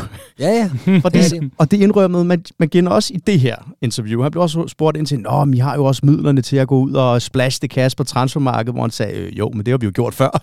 Nu ja. handler det om, at vi måske har fået en manager, der rent faktisk ved, hvad det er for nogle knapper, der skal skrues og drejes på, for at vi kan klikke og løfte niveauet endnu mere. Og en manager, der går ud og bærer dem til en favoritrolle i denne her øh, se, Segunda Europa-turnering, øh, Conference League. Ikke? Altså, det er, det, det er jo også det, man skal forstå ud fra den her jubelscene til sidst det er, at de ved godt, hvad det betyder at komme ind på det her, øh, på, på det her niveau i Europa igen med Emery i ryggen, og det, øh, den medvind, der er i øjeblikket, det, øh, det stinker af noget rigtig positivt for Aston Villa. Og så vil jeg egentlig også gerne lige have lov til at tilføje her under final note omkring Villa, inden vi begynder at kaste os over karakterer, for gudene skal vide, at vi ikke har sparet på at tale om Brighton i denne sæson.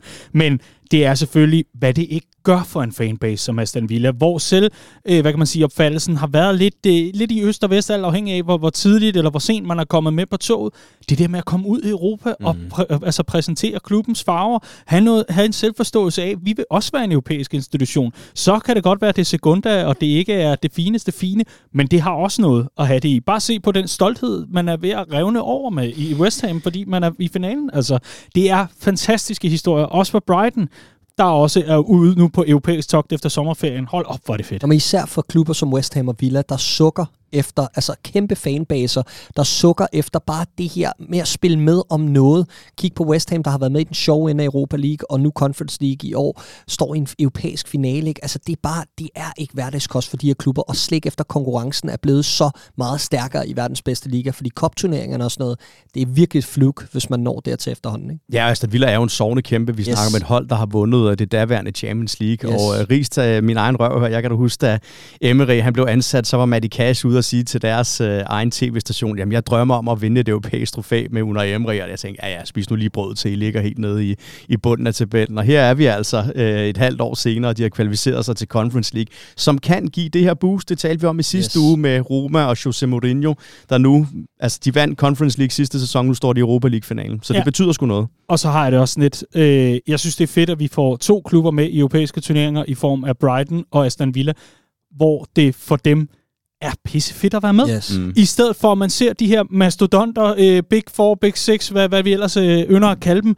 der, der har den der selvforståelse af, ja, vi skal jo tilbage igen, vi skal jo tilbage i gruppespil Champions League, og jeg forstår 100% selvforståelsen, men der er ikke noget værre end, det er jo fuldstændig ligesom fodboldturneringer og, og firmaarrangementer, dem der ikke gider at være der. Yes, vel? præcis. Her, hæsligt. Så er det da herligt at få nogen med, der godt gider. Så stort tillykke til Aston Villa med at få kørt den over stregen, og altså også Brighton her. Og det leder mig selvfølgelig hen til, at vi har simpelthen haft så meget Brighton-fokus, så skal vi ikke bare kaste os over karakterbogen, Jo, så vi kan få det. de rosende ord med på, øh, ja, på den galej. Og hvem skal have lov til at starte med Aston Villa? Jonathan, det får ja. Du sgu lov til. Jamen, de får et, øh, et ottesal af mig. Det er øh, igen alle de grunde, jeg lige har oplistet. Hvor er det sindssygt, ikke? Hvis du havde sagt tingene også her i oktober-november, og Aston Villa de ville slutte på en europæisk plads, så jeg tænkte, ja, det er godt med dig. Men det gjorde de ikke desto mindre, så, så det er virkelig flot. Ja. Otte. Jeg er meget enig. Ja, men jeg er meget enig i argumentationen. Problemet er bare, at sæsonen startede ikke i oktober-november, så de får 20-tal herfra, fordi den start, de leverede, var simpelthen, øh, ja, den var under par. Og det var det Villa, vi kendte fra de sidste par sæsoner, efter man solgte Jack Grealish, og øh, not good enough. Den turnaround, man laver, er til gengæld verdensklasse, så det hiver dem op på 20-tal. Glimrende. Uprighten, Clark. Ja, Der er, øh, jeg, jeg står faktisk på vippen til at sige 10, men det gør jeg ikke. Jeg siger også 9. Øh, der var alligevel øh, den mulighed for, at de kunne levere miraklet og gå i top 4 for bare en måned eller halvanden siden. Ikke? Og øh, jeg synes egentlig, spillet langt hen ad vejen berettiget til det. Men der kom lige en lille punktering til sidst, som gør, at det ikke kan blive helt, helt Nå, exceptionelt. mener du kampen mod Everton for eksempel? Ja, for eksempel. Ikke? Ja, men der, der var nogle ting, hvor man godt kunne mærke, eller der var nogle perioder her, eller nogle punkter, hvor man godt kan hive ud og sige Everton for eksempel, og nogle resultater også op i Newcastle, hvor de alligevel bliver er klart næstbedste hold på dagen og sådan noget, som gør, at deres momentum lige punkteres. Så øh, et nital, helt exceptionel sæson, men øh, ja. Premier Leagues øh, laveste lønbudget, de mister Graham Potter på et rigtig kritisk tidspunkt i sæsonen, hvor det hele er gået igennem. Alligevel får de ansat en, øh, en top-træner, viser det sig, at de skal have et tital. Det er, det er simpelthen den helt store succeshistorie sammen med Newcastle. Men de har den fordel, at Newcastle har kapitalapparater nu. De har Brighton stadigvæk ikke. Jeg er, er dybt imponeret og fascineret. Ved du hvad, jeg det her giver dem sgu også 10. Ja, det gør jeg Sådan. også. Tak. gør jeg tak. Jonathan. Fordi jeg sidder lige og tænker, det er ikke Conference League, det er fandme Nej. Europa League. Og prøv at høre, første europæiske netop kvalifikation i klubbens historie, de rykkede op i 2017. Det har bare været en upward trajectory lige siden. Prøv, at- du har solgt varen. Stik mig kvitteringen for helvede.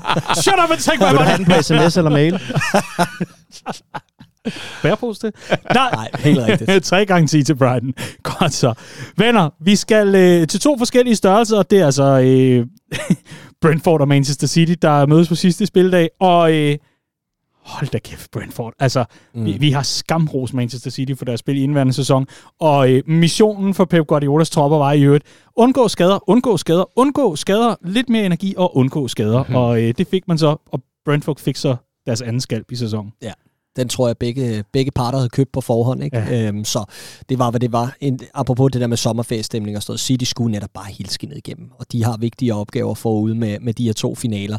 Øh, så det er ren kampform og, øh, og udvide sådan, øh, hvad hedder det, træningslejre op til de to kampe. Ikke? Og, og, og det ender, som det ender for dem. Øh, for Brentford, der var det bare endnu en succeshistorie i en sæson, hvor man har bidt sig rigtig godt til mod de store klubber.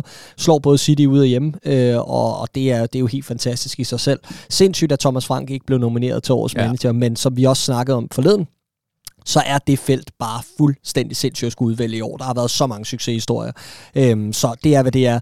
Endnu en gang får, får, får vi at se, hvad, hvad Brentford kan på det her, eller i det her duelspil på dødbolde, på de her anden faser efter dødbolde, og de bliver bare farlige igen. Fantastisk mål, Pinnock laver på den her situation, hvor øh, Mbuemo øh, for alvor viser flot overblik i situationer og hætter tilbage i feltet, og så sådan kontrolleret, nærmest Ivan Tony-lignende afslutning fra, øh, fra centerback Pinnock. Ikke? Det, var, øh, det var fantastisk. Ja, den svære to blev til den komfortable efterfølgning for Brentford. Der var ikke noget second season syndrome. Øh, en sort sky, der hænger over klubben i store del af sæsonen med Ivan Toni, som nu har fået de her otte måneders karantæne, og alligevel har de bare formået at, at gøre alle skeptikerne til skamme. Altså GT Community Stadium er jo på mange måder blevet et, et fort, og de ender med at være det eneste hold i hele fucking Europa. Undskyld, jeg banner, men det er så imponerende, der slår Manchester City både ude og hjemme hold da op. Uh, ja, det ville jo have været fuldstændig en, en eventyrlig afslutning, hvis de havde snuppet den der Conference League-plads, men det tror jeg faktisk taler til deres fordel, at de ikke skal til at balancere med fire turneringer i, i næste sæson. Og, og vanvittig bedrift, at de, at de slår City ude hjemme, det er, hvad det er, hvad det er på papiret. Men den måde, de tog til Etihad på og slog Manchester City på, det skal vi ikke glemme. Det var helt komfortabelt og fuldt fortjent. Altså, og det kunne være blevet mere til sidst. Altså, det er, der er virkelig noget over det her, det her Brentford-mandskab. Spændende bliver det at se, hvordan de kommer kommer øh, ud på den anden side efter Tony. Alt det, det ved jeg, vi skal forbi ja. i næste uge. Men jeg ved ikke, så I øh, til sidst. De var lige ved at, at, at miste, ja. miste føring til sidst. En Cole Palmer, der vil levere en dobbelt udgave af øh, et bud på sæsonens afbrænder. Er du sindssyg, mand? ja, men øh, han skulle altså ikke smadre festen på GTX. Det er jo ikke nogen grund til. Der er så hyggeligt derude. Så øh, gutter, øh, Manchester City, dem kommer vi tilbage til lidt senere i udsendelsen, og øh, igen, vi har talt rigtig meget om, hvad de har gjort rigtigt i sæsonen. Det vil simpelthen være spild af tid at bruge for mange, øh, ja, for mange kræfter på at tale om, øh, om den sidste spilrunde for deres vedkommende. I stedet for, så vil jeg lede jer hen mod øh, det, vi har valgt at kalde karakterpolen, mm. fordi øh, hvad skal vi give Brentford? Ja. Skal jeg starte den her gang? Ja, det gør du det. I får den i tal. De får den i Ja, det havde været en 10'er, hvis de havde kvalificeret sig til Europa, men, men 9, og er fuldstændig de samme grunde, som jeg har sagt i forhold til Brighton.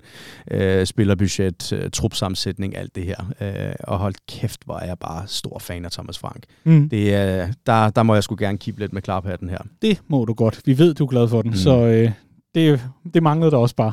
Jeg, lig, øh. jeg ligger sådan generelt et halvt niveau under Jonathan i dag, så jeg skal lige have den der salgstale hver gang, men øh, jeg ender også på 9. Ja, det gør jeg også, og det kommer selvfølgelig af, at øh, der var ualmindelig meget, hvad kan man sige, skepsis og med rette inden sæsonen, fordi hvad var det egentlig for en sæson, vi gik ind til?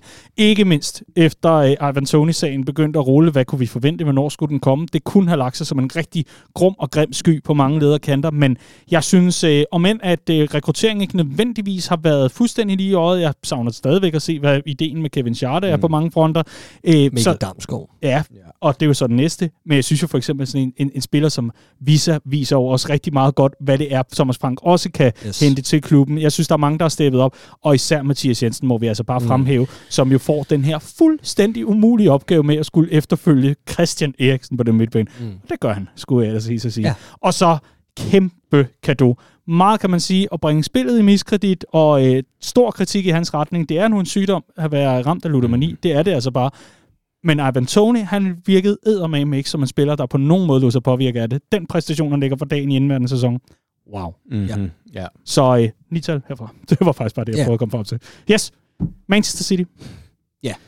Gør de rent bord, som vi forventer øh, alle sammen Hov, her under bordet. Nu kan du ikke dække dig ind, fordi øh, det er jo nu, vi skal afgive karakter. Ja, jamen, det er det, men som jeg vil sige, jeg forventer, ja. at de gør rent bord i de sidste to, og derfor så kan vi ikke komme ud om det et tital. 100 det er historisk, det de er i gang med, og alene det, de har vundet Premier League fem af de seneste seks sæsoner, viser, hvilken magtfaktor de er, og øh, Pep Guardiola, der igen er i gang med at genopfinde sig selv, ikke gør John Stones til en hybrid mellem en øh, forsvarsspiller og en defensiv midtbanespiller, henter Haaland ind, det bliver, sådan, det bliver bare lidt mere brutalt, ikke? Øh, end det har været i de forgangne sæsoner til alles skræk og rædsel. Ja, 10 herfra også. Den er ikke så meget længere. Det kan den jo ikke være. Venner, vi skal øh, videre i teksten, fordi øh, vi er nået øh, kort forbi her. Sellers Park, Crystal Palace, hjemme 1-1 mod Nottingham Forest. Og ja, vi har jo været øh, vidt omkring de to klubber, så jeg vil egentlig bare høre, hvad har I med til mig? Jamen, uh, Gibbs White og Avunji, den her kombination, uh, som endnu en gang slår til, og som har båret Forrest over stregen her til sidst. Uh, super spændende at se, om de, uh, om de holder fast i, uh, i, eller hvor store dele af truppen de holder fast i til den kommende sæson. Men en ting er helt sikkert, det her det er noget, der skal bygges videre på. Deres relation er i det hele taget bare Gibbs Whites rolle på, på det her hold. Han er, han er virkelig noget helt specielt, uh, og han er sådan en, der får os op af sæderne, når vi ser Premier League. Ham kan jeg rigtig godt lide.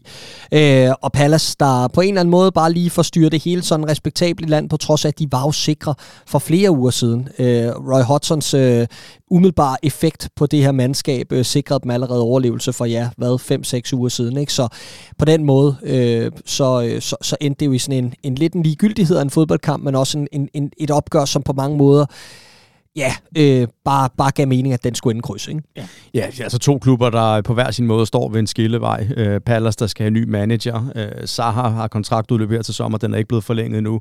Nottingham Forest, som skal finde ud af, hvilke ben de skal stå på i anden sæson af Premier League, der er rygter om, at, øh, at deres træner, han, øh, han er træt af det her cirkus, og det kan jeg virkelig godt forstå, for han har været hårdt spændt for. Så øh, ja, det bliver en, en virkelig, virkelig spændende sommer, de går imod. Det gør det i hvert fald. Og det leder mig selvfølgelig hen til, hvis øh, vi gemmer det der med at se frem til næste uge, mm. og så øh, se tilbage i stedet for for sæsonen. Hvilken karakter skal Crystal Palace så have?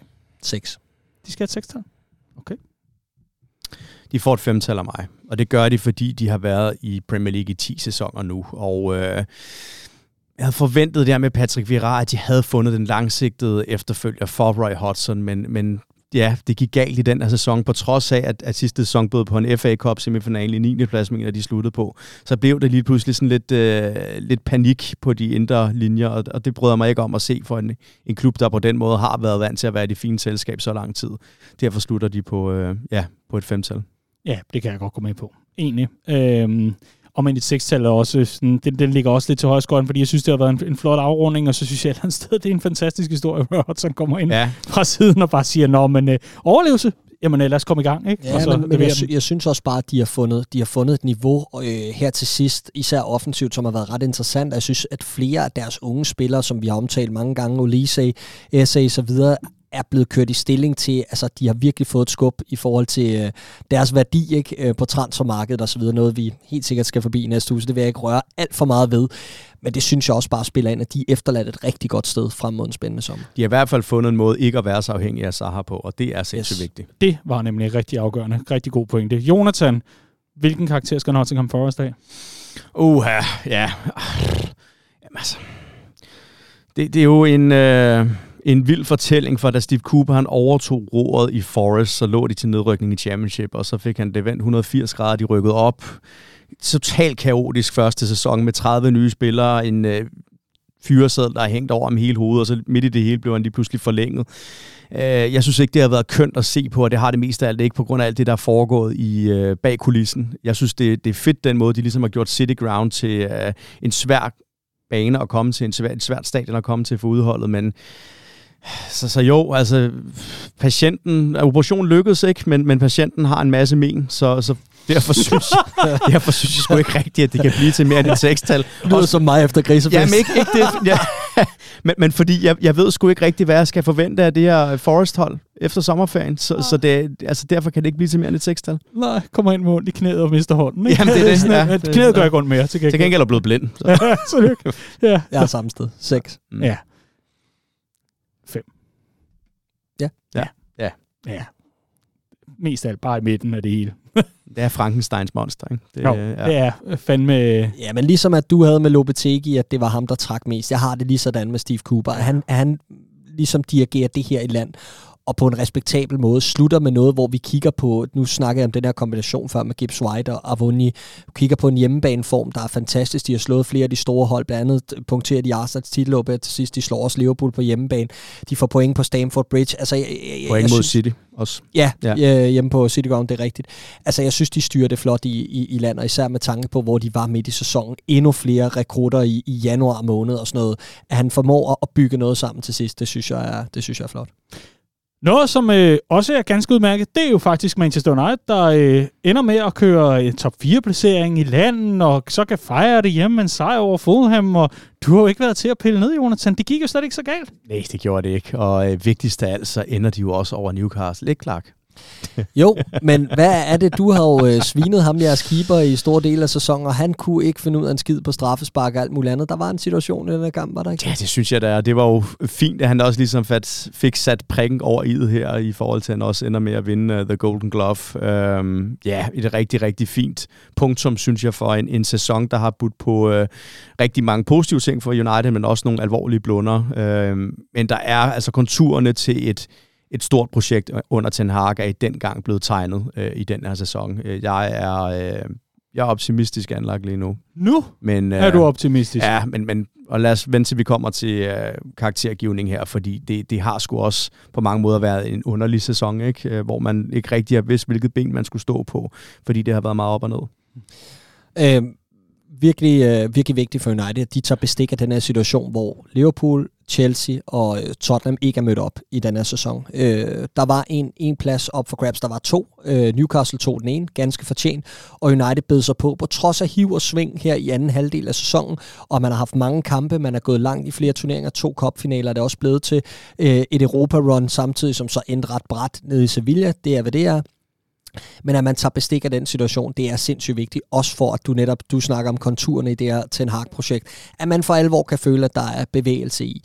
Øh, spillemæssigt er der efterladt rigtig meget til forbedring. Øh, og jeg er, nu snakker du kontur, ikke imponeret over det spillemæssige udtryk hos Manchester United, og der skal tages et skridt op i den kommende sæson. Ten Hag sagde det selv her efterfølgende, at han sagde, at, at ud over Rashford skal I simpelthen finde mm. en eller anden formel på en spiller, der oppe foran kan bidrage med noget mere slutprodukt. Og det bliver spændende at se, hvem der bliver identificeret der. Jeg tror, Harry Kane er et rigtig solidt bud, men hvis det ikke bliver ham, hvem så? Simon. Nej, men, men, og det er rigtigt, og jeg synes også, øh, taget i betragtning af, at han har haft en offensiv, der øh, mest en del af sæsonen har bestået af Marcus Rashford, som er der er blevet kørt rovdrift på, ved Horst og Martial, så er det imponerende, at han også har kunne øh, skabe et hold, som er blandt dem i Premier League, der har skabt allerflest chancer og allerflest øh, XG, og jeg skal komme efter dig, men der har manglet slutprodukt. Og øh, noget af det, som også skuer både i øjne og ører, det er jo, at de ikke har vundet en kamp på udebane mod et top 9-hold i den her sæson. Det har været den helt store hurdle for dem. Det her Europa League-run, øh, som egentlig startede ganske udmærket, ikke? Øh, i hvert fald i slutspillet, hvor de slår Barcelona, lige pludselig hælder de det hele er brættet mod Sevilla.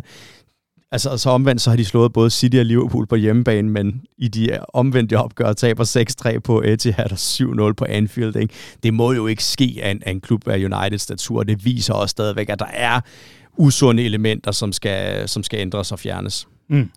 Og det leder mig så hen til den direkte konklusion på det her. Det er jo selvfølgelig, at du skal have lov til at give en karakter til dem så. Ja, og igen, som, som Clark nævnte tidligere, jeg bliver nødt til også at tage de andre turneringer med i ligningen. De vinder Carabao Cup'en, sindssygt vigtig første trofæ siden 2017. De har mulighed for os at vinde the double i pokalræset, øh, hvis de slår City her på, øh, på lørdag. Jeg synes, det er, det er et syv med pil op, fordi det er en, en dyr trup, det her. Det skal man huske på. Han fik også støtte øh, til at forstærke truppen, i hvert fald i sommer, måske ikke så meget i, i januar, men, men syv pil op.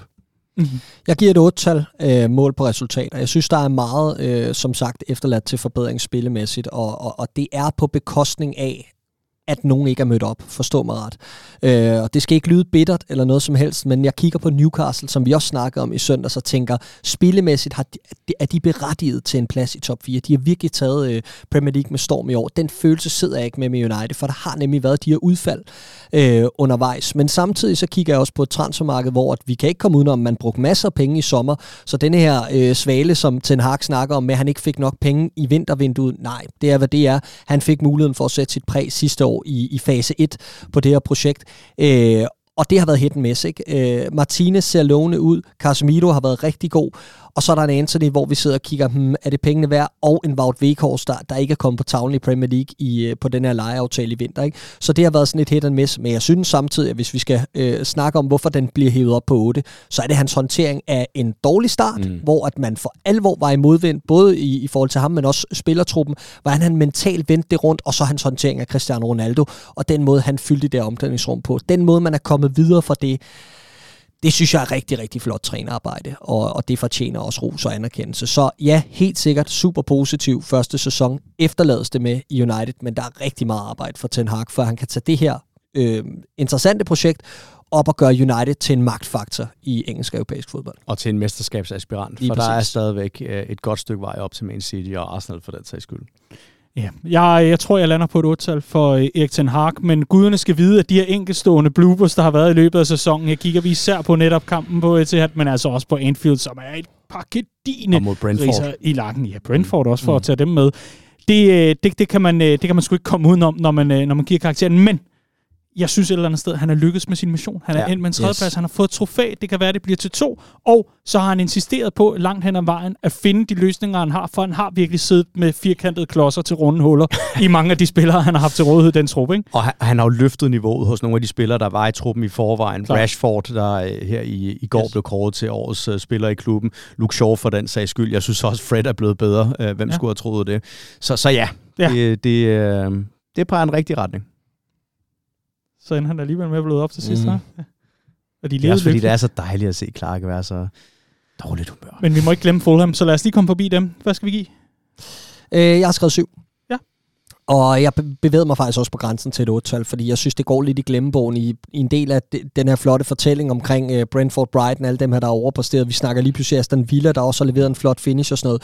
Fulham sikrede sig meget, meget tidligt endnu en sæson i Premier League uh, med en rigtig, rigtig solid start. Uh, gassen gik af ballonen, da man mentalt fik et kæmpe udsving på Old Trafford i, i FA-koppen, men man har fundet tilbage på sporet og, og leverer en respektabel finish. Uh, Øh, jeg synes, Marco Silva har gjort et fremragende stykke arbejde, og hvis vi snakker rekruttering, der har siddet i skabet, så synes jeg virkelig, at Fulham kan fremhæves også efter, efter oprykning. Ja. ja, altså de har jo leveret på samtlige, hvad kan man sige, disse, de der underlying mm. stats, som man taler om. Man har med over på stedet på mange af de her parametre, men at man simpelthen bare leveret kontinuerligt, og man kan bare ikke komme ud om den her situation med tre gange rødt. Det var lidt ligesom det, der knækkede lidt, hvad, hvad, hvad der kunne have været rigtig, rigtig sjovt for dem. Ja, 100. Altså, og igen var, var det vildt, at alle tre oprykker for første gang siden 2018 bliver i Premier League, øh, viser også netop det her med, at der bliver altså også presset på op nedefra. Øh, jeg ender på et syvtal til Fulham, øh, netop fordi gassen gik lidt af ballonen til sidst, ikke? Øh, men rigtig, rigtig, rigtig flot sæson. God rekruttering, og kan vide, hvordan anden sæson bliver. De har jo også noget at skulle, uh, skulle bevise der. Nej, vil du jeg bevæge mig op på et 8 ja. Men, uh, ja. ja, og det kan jeg faktisk godt gå med på. Mm. Øh, apropos det der med en sæson også, øh, altså starter fra, fra august, ikke? Mm, så øh, det, skal man, det, det skal man altså ikke tage med ud af ligningen. Vi skal øh, til Halløj på badestranden på St. Mary's. 4-4 ja, mellem Southampton og Liverpool. Jøsses! Ja. Hvad foregår der? Jøsters pengepungen, mand. Det var ren det var øh, strandfodbold, ikke? Ja. Det var det, det må man sige. Øh, og, og, og det første mål øh, opsummerer det ret godt, ikke? Øh, Romeo Lavia, der lige øh, vil, vil lægge den anden for, øh, for Diogo Jota, der, øh, der bringer Liverpool på. Ved du godt, at jeg har rygtet til 40 millioner pund, hvis jeg bliver solgt?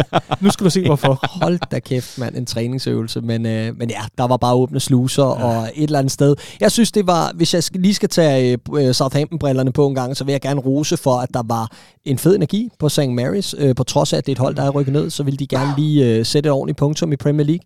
Det synes jeg afspejler sig inde på banen, hvor er flere af de her spændende offensivspillere, som vi har snakket om, øh, en, en del gange tidligere hos Southampton, især da de blev hentet til her, tænker jeg især på Kamaldin, øh, men ikke rigtig har set siden, jamen de trådte faktisk i karakter. Kamaldin, ja ja, så kan du sige, at Joe Gomez, han gav ham fripas, men han tog med også bestik af situationen og leverede en rigtig flot øh, øh, sidste øh, dans i Last Dance i, i Premier League-regi i den her omgang.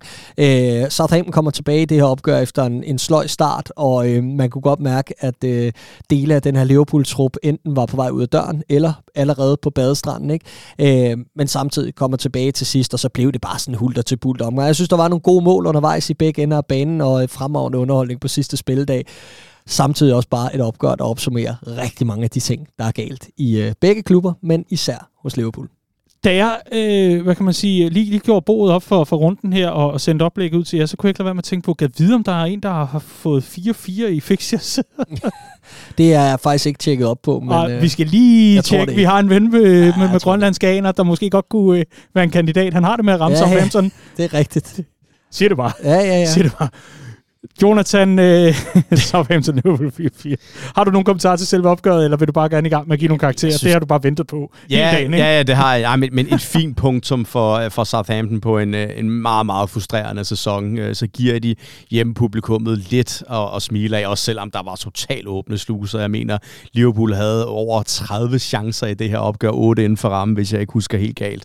Øh, ja, en, en klub, som også øh, skal til at finde et nyt sted at stå, fordi der er stadigvæk mange af de her spillere, som er for gode til at ryge ned i championship. For Liverpools vedkommende, Ja, hold op. Altså, det er totalt sådan mentale svipser, der har været i løbet af det her opgør. Og ja, øh, jeg tænker næsten, at Clark, du skal have lov til ligesom at sætte de sidste ord på, hvad, hvad det siger om Liverpools sæson, det her. Ikke? For jeg, jeg synes det, er, det, det, var, det var vanvittigt. Jamen, det, ja, det blev egentlig opsummeret meget fint på denne dag. De fire mål, man indkasserer, tager Liverpool op på 47 indkasserede mål denne sæson. Det er alt, alt, alt for mange. Det er, det er en del. Men anden ting er, at man går de sidste 11 kampe ubesejret i Premier League. Og det, altså, det er jo sådan lidt, øh, lidt i hver ende af skalaen, de her overskrifter har været for Liverpool denne sæson. Og stabiliteten er simpelthen bare, den er rådet.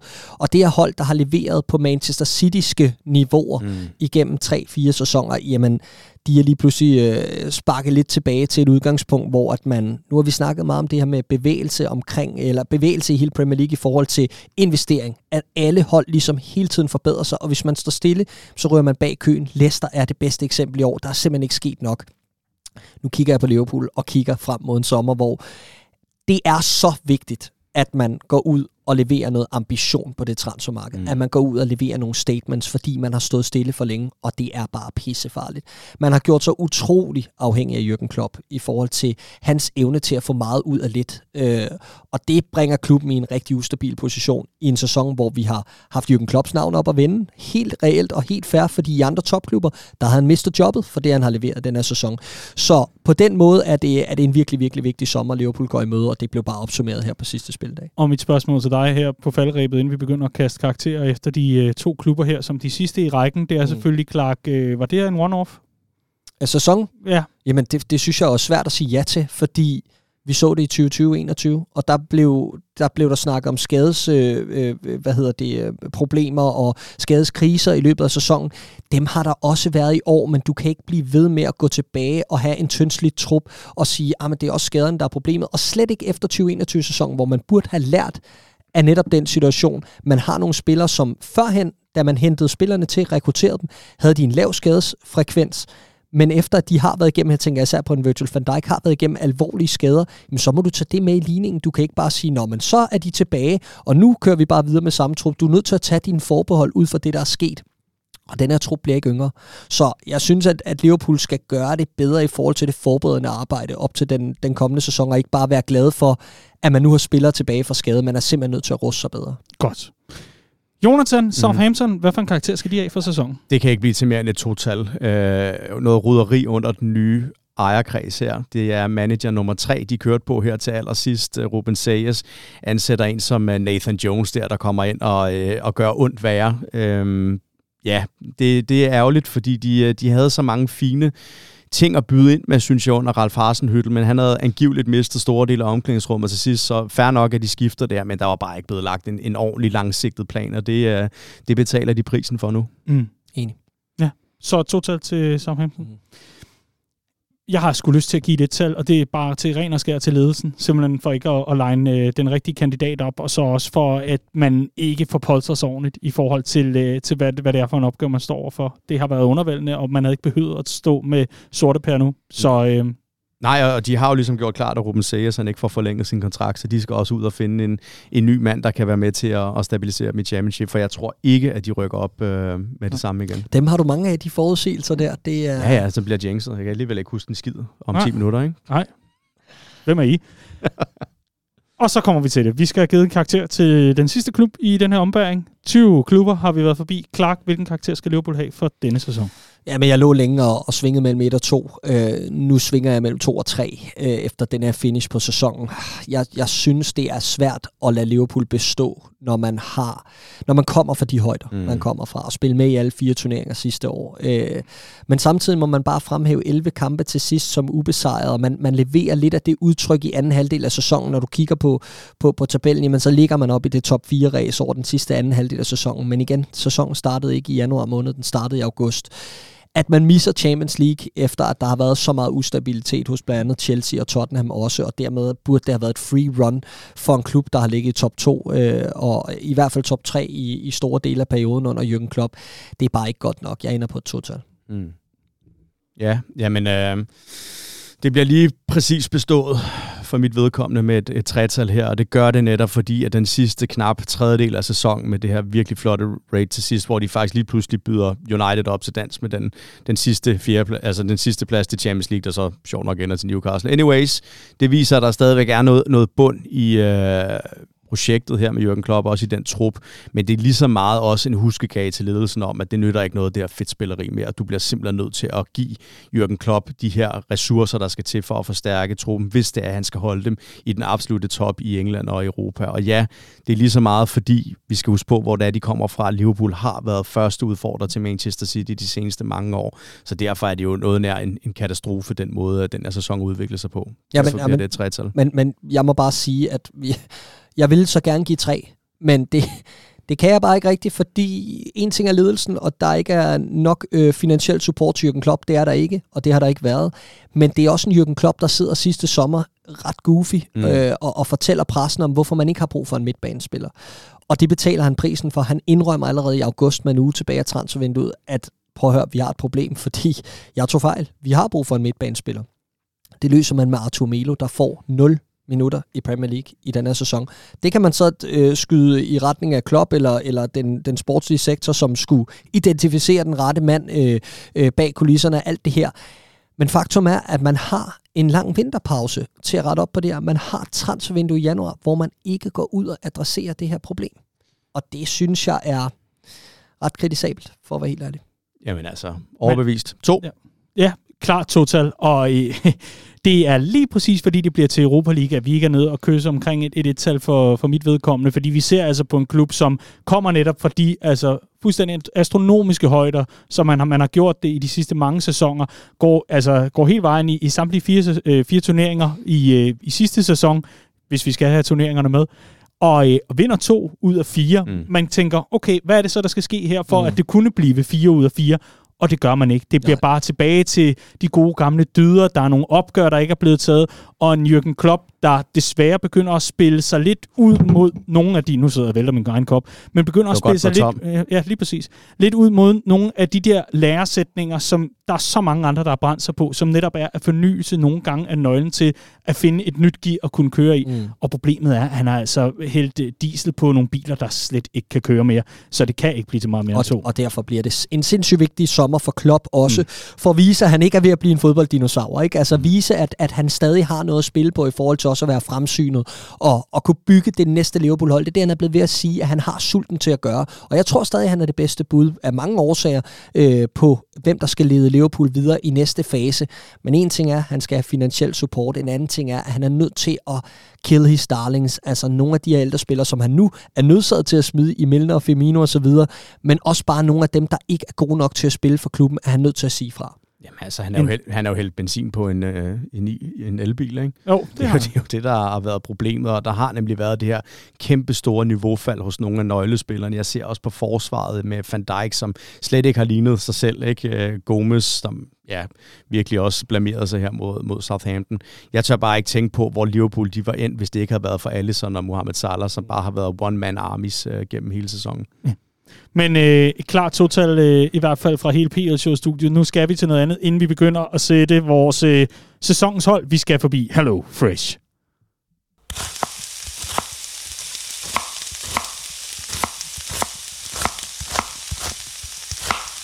Vi er så glade for, at Hello Fresh de altså øh, byder ind et par gange om måneden med både lækre måltidskasser, men altså også med en hilsen til dig, kære lytter, om, at du selvfølgelig skal blive en del af klubben og få leveret dine måltider fra verdens største leverandør af netop måltidskasser. Hello Fresh er klar med en øh, super skarp rabatkode til dig, som du selvfølgelig skal se nærmere på, og det er selvfølgelig den kode, der hedder Hello PL 23. Altså Hello PL 23 er koden, og så får du altså øh, op til 1153 kroners rabat på dine første fem måltidskasser. Og har du ikke været med ombord før, så er den første kasse selvfølgelig gratis i forhold til levering.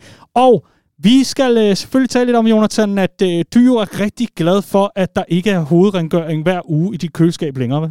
Jo, det er. Ja, men altså, jeg tror, vi alle sammen kender de der, øh, kan man sige, momenter i ens øh, køkkenliv, vil jeg sige, køkkens livsstil, hvor det er, man skal rydde op i grøntsagsskuffen, og så ligger der øh, en, øh, en stak blegselleri og dør i AIDS, ikke? eller øh, gulerødder, der er begyndt at, at bygge redder dernede. Øh, og det undgår man jo med Hello Fresh, hvor der lige præcis er det antal grøntsager, og jeg skal komme efter dig til lige præcis den portion. Ja. Så det er rigtig godt, og det er også godt for at undgå madspil. Ja, det er nemlig. Det er det nemlig. Hvad med dig, Clark? Jeg har boet ude i snart 11 år, og jeg kender ikke til den slags oprydning, så det kan være, at det skal til at ske. Der lugter også lidt funky ude i, min, øh, i mit køkken, men øh, ja.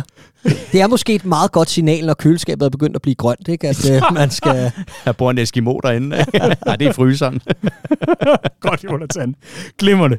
I hvert fald så er det sådan, at man får lige præcis det, man skal bruge til sine måltider med de her måltidskasser. Så det er altså ikke, fordi man lige pludselig ligger og, og, og brænder ind med blegselleri eller gulerødder eller kartofler, der begynder at få ben og arme og alt muligt andet. Det kan du blive helt fri for. Det er altså også en rigtig, rigtig nederen situation at stå med altså en surt opsparet skattekroner, hvad jeg lige vil kalde dem, en surt opsparet kroner, som man ikke har brugt på skat, og stå tilbage med overskuddet, gå ned og handle for så at stå en uge senere og hælde helt lortet ned i skraldespanden igen. Det bliver ikke meget værre end det. Så er det sgu meget fedt at få det leveret direkte, og øh, man bruger lige præcis det, man skal bruge, og så er der ikke meget mere at tænke over spar rengøring på mm. en måltidskasse. Hallo, det er fantastisk, man. ja. Men også i forhold til det der med, jeg har også en eller anden tendens til, når det så er, jeg handler, at jeg enten kører for meget eller for lidt kød. Ja. Og, og så er der jo også, enten så bliver man ikke mæt, eller også så ryger det direkte i skraldespanden, ikke? og så kan man stå og have dårlig samvittighed over det. Ja. Ja. Igen, det løser Hello Fresh også, hvor der er med det fuldstændig målt op på millimeteren. Ja, og så er det lige til at gå til, ikke også? Jo. Det er det. Jeg havde sådan en, en, en, en pose kartofler. De leverer jo rigtig gode kartofler af Low Fresh. Men også for mange, så der er jo nærmest øh, alt for meget mad til, til at jeg kan spise i min lille mave. Ikke? Så, øh, så, så jeg havde jo nærmest sådan en, en kartoffel her stående inde i, øh, inde i køleskabet forleden, fordi der var slået spire på dem. Ikke? Ej. Så kan du Ej. lave kartoffelsnaps. Ja. Kan man det? Ja, det tror jeg. Ja, ja, du Okay. kan lave alkohol ud af alting. Det Karto- rigtigt. jeg tror faktisk, at kartofler er ret gode til at lave hjemmebryg på. Ring til Finland, det ved de. Kan også lave rystig, eller kartoffeltryk, eller alt muligt andet. Clark, gå på nettet for helvede ja. næste gang. Næste gang, så kommer Jørgen Klevin derinde, ikke? Også Ja. bum, bum, bum, bum, bum. For helvede. Glimmerne. Hvis du ikke allerede er blevet overbevist efter denne smukke salgstale fra Clark James omkring, hvad man øh, ellers skal bruge sine kartofler til, jamen øh, så er Hello Fresh selvfølgelig svaret øh, til dig, hvis du er rigtig, rigtig træt af både at gå ned og hente adskillige kilo mad op i øh, lejligheden eller ind i villaen, og så efterfølgende kyle helt lortet ud til skraldespanden igen. Det er der ikke nogen grund til. Hello Fresh er stedet. Hello PL23 er koden. Så er der altså øh, 1153 kroners rabat til dig på de første fem måltidskasser, og øh, det gælder altså for dig, som øh, har været med øh, altså for 12 måneder siden. Du, du, altså inden for de sidste år, så er der altså ikke nogen kode til dig, men alt andet derudover, det er bare med at hoppe på. Og har du ikke prøvet det før, så giv dig selv en lille tidlig sommerferiegave, som netop er, at du kan sidde og nyde solens stråler, og så når det er blevet tid til mad, jamen så står det helt bare klar til dig. Hello Fresh er afsted. Tusind tak til dem for at lege med her i PL-showet. Nu skal vi til det. Vi skal til PL-showet Awards 22-23. Og vi skal have sat sæsonens hold, og her er reglerne altså meget, meget skarpe. 11 mand, en manager, slut. Boblehans og hvad vi ellers har af øh, parenteser og skidt og alt muligt andet, det kan I godt glemme alt om, gutter. Så jeg skal selvfølgelig høre jer. Hvis vi øh, starter med sæsonens manager, hvem skal vi så have på den post, Clark? Jeg synes, det har været umådeligt svært at vælge en. Men jeg må sige, den, der trækker flest overskrifter for sit trænerarbejde og de resultater, der er leveret. Når vi fremhæver, hvem han har gjort bedre i truppen, taget truppen fra, hvor den var og alt det her, så synes jeg, det er Eddie Hav. Eddie Hav som din manager. Jonathan, hvem har du? Åh, oh, jamen altså, man kan jo dårligt komme udenom uh, Pep, men jeg kan godt mærke, at jeg er sådan lidt i, uh, i drillehumør. Og jeg kommer til at, at skabe nogle overskrifter, tror jeg, med mit årets hold. Jeg bliver nødt til at gå med Di Serbi. Uh, han kommer ind på et, et svært tidspunkt i sæsonen. Uh, for et, et hold nede i øh, Ukraine, som han har ført øh, ganske langt i Champions League. Han har i hvert fald skabt overskrifter positivt, og så formår han bare at transformere det her Brighton-hold. Igen, ligaens laveste budget. Han kvalificerer dem til Europa League. Øh, det er voldsomt imponerende. Så han skal være årets træner. Glimrende. Nu skal vi have sat holdet, og vi starter selvfølgelig nede i buret. Der vil det på mål, Jonathan. Hvorfor? Nej, det har Nå. jeg ikke. Øhm, Han har ellers vundet de gyldne handsker. Ja, ja, og det, det er flot, øh, og det, er ja, det er fint. Øhm, han har fået meget kritik, men ja, jeg gider ikke snakke om det her nu, for han er ikke, øh, han er ikke på mit års hold. Jeg svingede mellem øh, Nick Pope eller Allison. Nick Pope synes jeg har løftet sit niveau betragteligt, efter han kom til Newcastle, var også en del af det her virkelig, virkelig stærke defensiv, der endte med at lukke øh, nogenlunde lige så mange mål ind som Manchester City, tror jeg. Øh, men jeg har faktisk gået med Allison, fordi jeg tør slet ikke tænke på, hvad der var sket med Liverpool, hvis de ikke havde haft ham i buret. Øh, det skal op med en verdensklasseredning efter den anden. Han har været en, en, øh, en lederskikkelse på et hold, som har, har manglet retning i, øh, i den her sæson. Og det er ikke for at sige, at han ikke har begået fejl. Det har han. Det gør alle målmænd. Men jeg synes, at Allison han viser, hvorfor han er Englands bedste målmand i den her sæson. Jeg havde faktisk taget Nick Pope, og jeg havde fuldstændig samme overvejelser. Jeg synes, at Allison har været fuldkommen fremragende, og langt hen ad vejen den, øh, den, den, den bedste keeper i Premier League. Men når man lukker 47 mål ind, som holdet har gjort, øh, og det ikke ender med et større, altså et, et, en større overskrift eller et bedre facit end Europa League fodbold, så har det bare ikke været, forstå mig ret, afgørende nok. Øh, jeg er nødt til at gå med Nick Pope, som har været en del af ligaens bedste defensiv, og øh, på den måde også lidt en politisk beslutning, ikke? Mm. Øh, fordi der, der bør være noget aftryk i, at Newcastle har haft øh, den bedste defensiv i, i Premier League sammen med Manchester City.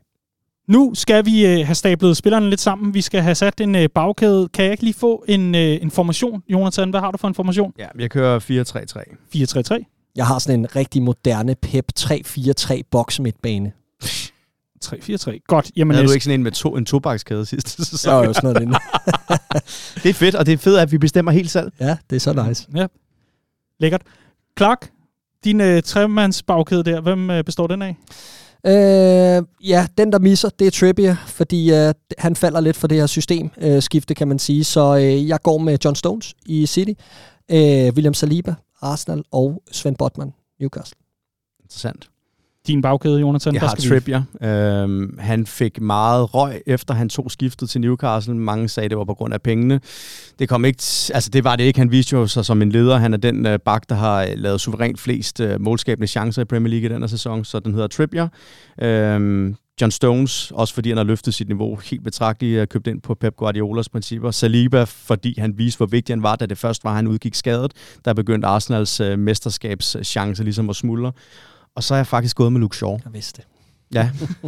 Jeg er gået med Luke Shaw, øh, som i min optik har været den bedste spiller for Man United set over hele sæsonen. Øh, både på vensterbakken, hvor han i min optik er den bedste på sin position i Premier League, men han gik også ind i midterforsvaret, efter Martinez han blev, blev langtidsskadet og har ageret øh, som en leder. Så jeg, er- jeg er dybt imponeret af ham, så, øh, så Luke Shaw. Spændende. Vi skal op på din midtbane, Jonathan. Der finder vi tre mand høj. Ja, det gør vi. Og der er to City-spillere, og jeg behøver ikke engang at forklare, hvorfor. Det er selvfølgelig Rodri og De Bruyne.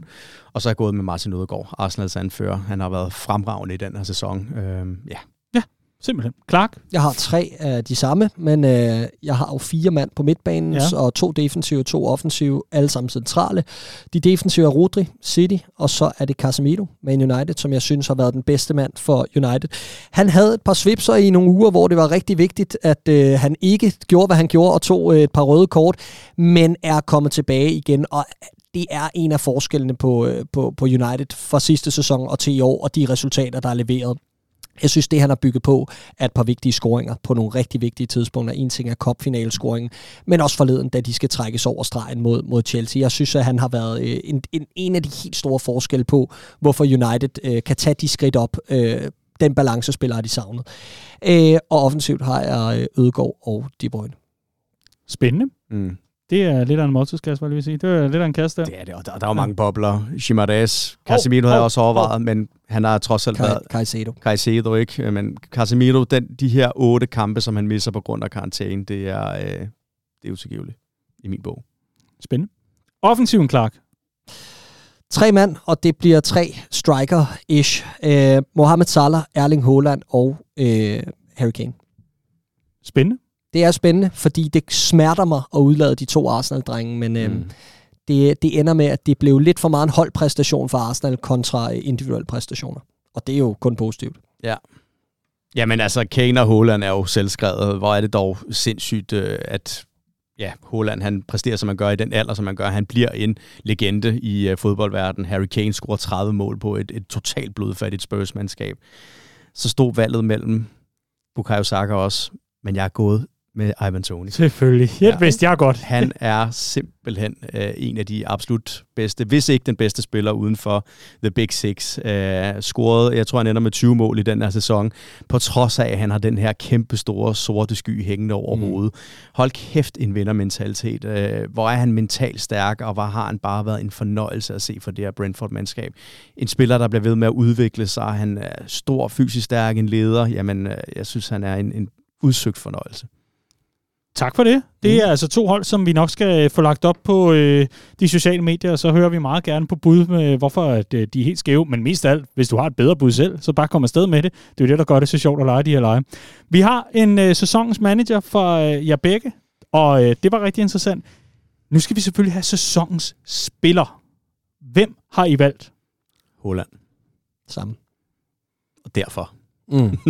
Det var Prøv at måske ikke en stor... 36 mål og 8 assist i sin debutsæson som 22-årig. Træder ind og møder fuldstændig forventningerne. Øhm, det er, der, det, vi kan bare ikke komme udenom det. Man sad der i januar-februar, og jeg tænkte, hmm, de var ikke nået de spillemæssige højder. City, øh, de fik hans mål, men de blev ikke rigtig bedre. Den konklusion kan vi jo godt feje helt af vejen nu. Øh, og der sad man og tænkte, jeg gjorde i hvert fald Saka, Ødegård, utrolig spændende starter på sæsonen og sådan noget. Face den med, at City bliver mester, og det gør de jo ikke bare på trods af, at Holland kom ind, ind omkring holdet, men de udviklede sig i en retning, og det er Holland også. Øh, og øh, ja, jeg synes, det er svært at komme under ham. Nærmest umuligt den øh, tror jeg ikke, at der er mange protester imod. Hvis vi så til gengæld skal ud i en lidt øh, sjov leg, som er den sidste kåring, vi skal forbi her i PL Show Awards 2023, så er det selvfølgelig klart at finde sæsonens øjeblik. Ja. Eller højdepunkt, om man vil. Mm. Hvad var det? Jamen, jeg synes, det er svært, det der med øjeblik og moment og højdepunkt og sådan noget, fordi personligt tror jeg ikke, der er nogen, der er i tvivl om, at jeg synes, det var super sjovt, at uh, Liverpool slog United 7-0. Men hvis vi skal... Ja, så kan jeg tage 7-Up-trofæet med hjem her, ikke? Tak for så, det, Jonathan. Ja, det var så let. men, øh, men hvis jeg skal være sådan helt øh, så nøgtern jeg overhovedet kan være i forhold til, hvad det, hvad det lige skulle være, hvor der var et vendepunkt og noget, jeg synes, der var interessant, så var det Pep Guardiola, der efter at de slår Tottenham 4-2 i januar måned, laver den her rant omkring, at han ikke gider have et hold fyldt med happy flowers. Mm. Og det kom på sådan et sjovt tidspunkt. City, der er bagud i det her opgør hjemme til Tottenham, vinder 4-2, og alle var glade og alt muligt andet. Men han kunne, han kunne slet ikke glæde sig over det her. Han synes slet ikke, standarderne var høje nok. Som han sagde, hvis vi spiller sådan her resten af sæsonen, så får vi tæsk af Arsenal. Og jeg har kun én mission, det er at slå Arsenal. Og ganske kort tid efter går han ud og rydder op, smider Cancelo på porten, og man tænker, er han blevet gal eller hvad? Og derfra, der startede City sæson. Ja, der var et par svipser i februar måned, men det, er, det har virkelig været opadgående kurve derfra. Der rykkede han bare maskinen i næste gear og fornyede sig igen. Det der, det var, det var noget, jeg tænker tilbage på og tænker endnu en Guardiola special. Vi skal en tur til St. James Park den øh, 23. April, hvor Newcastle fuldstændig skiller Tottenham ad, øh, vinder 6-1 og øh, ja, lukker kamp i løbet af de første 20 minutter. En kamp, der øh, får Spurs til at hælde Christian Stellini ud, og et opgør, som også understreger, i hvert fald for mig, der var ikke længere i tvivl om, at Newcastle de skulle op og spille Champions League. Øh, ja, så, så det, det, var sådan, det var fuldstændig øh, vanvittigt at være vidne til som fodboldfan. Mm. Og viser, hvor, hvor fucking dejlig turnering, Premier League er. Forbandet lidt i det? Ja, jeg forbandet lidt i det. Jeg ved det Geo. godt. Undskyld, der er, der er simpelthen nogle ting, der skal ud her, men uh, ja. ja jeg, jeg elsker simpelthen den her liga. Det gør jeg. Åh, nu bliver han lidt røstom ja, igen. Ja. Ja. Åh, det er så sødt. Jonathan, fornøjelse. Clark, fornøjelse. Tusind tak for jeres hold og for jeres øh, uh, koringer. Vi skal altså nok få lagt øh, op til både øh, debat og alt muligt andet på vores sociale medier. Find lige pl inde på Facebook, Instagram, Twitter eller for eksempel på YouTube, hvor vi altså også er at finde på, på video. Og smid, byde byd gerne lige ind med jeres bud på de forskellige hold og managers og øjeblikke, og hvad har vi ellers. Indtil da, så skal vi jo selvfølgelig lige finde uh, 7 Up'en og ja, vores øllebajer og alt muligt andet frem, for det er blevet tid til denne uges Cheers. Cheers. Og der lavede jeg fejlen, hvor jeg fik sagt ugens, for det er selvfølgelig sæsonens cheers. Mm. Hey, altså, gamle vaner har det jo med at gro fast, og så kommer man ikke videre. Det er sæsonens cheers, vi skal øh, til at finde frem her for gemmerne, og jeg glæder mig simpelthen så meget til at finde ud af, hvad det egentlig er, I gerne vil hylde og fejre.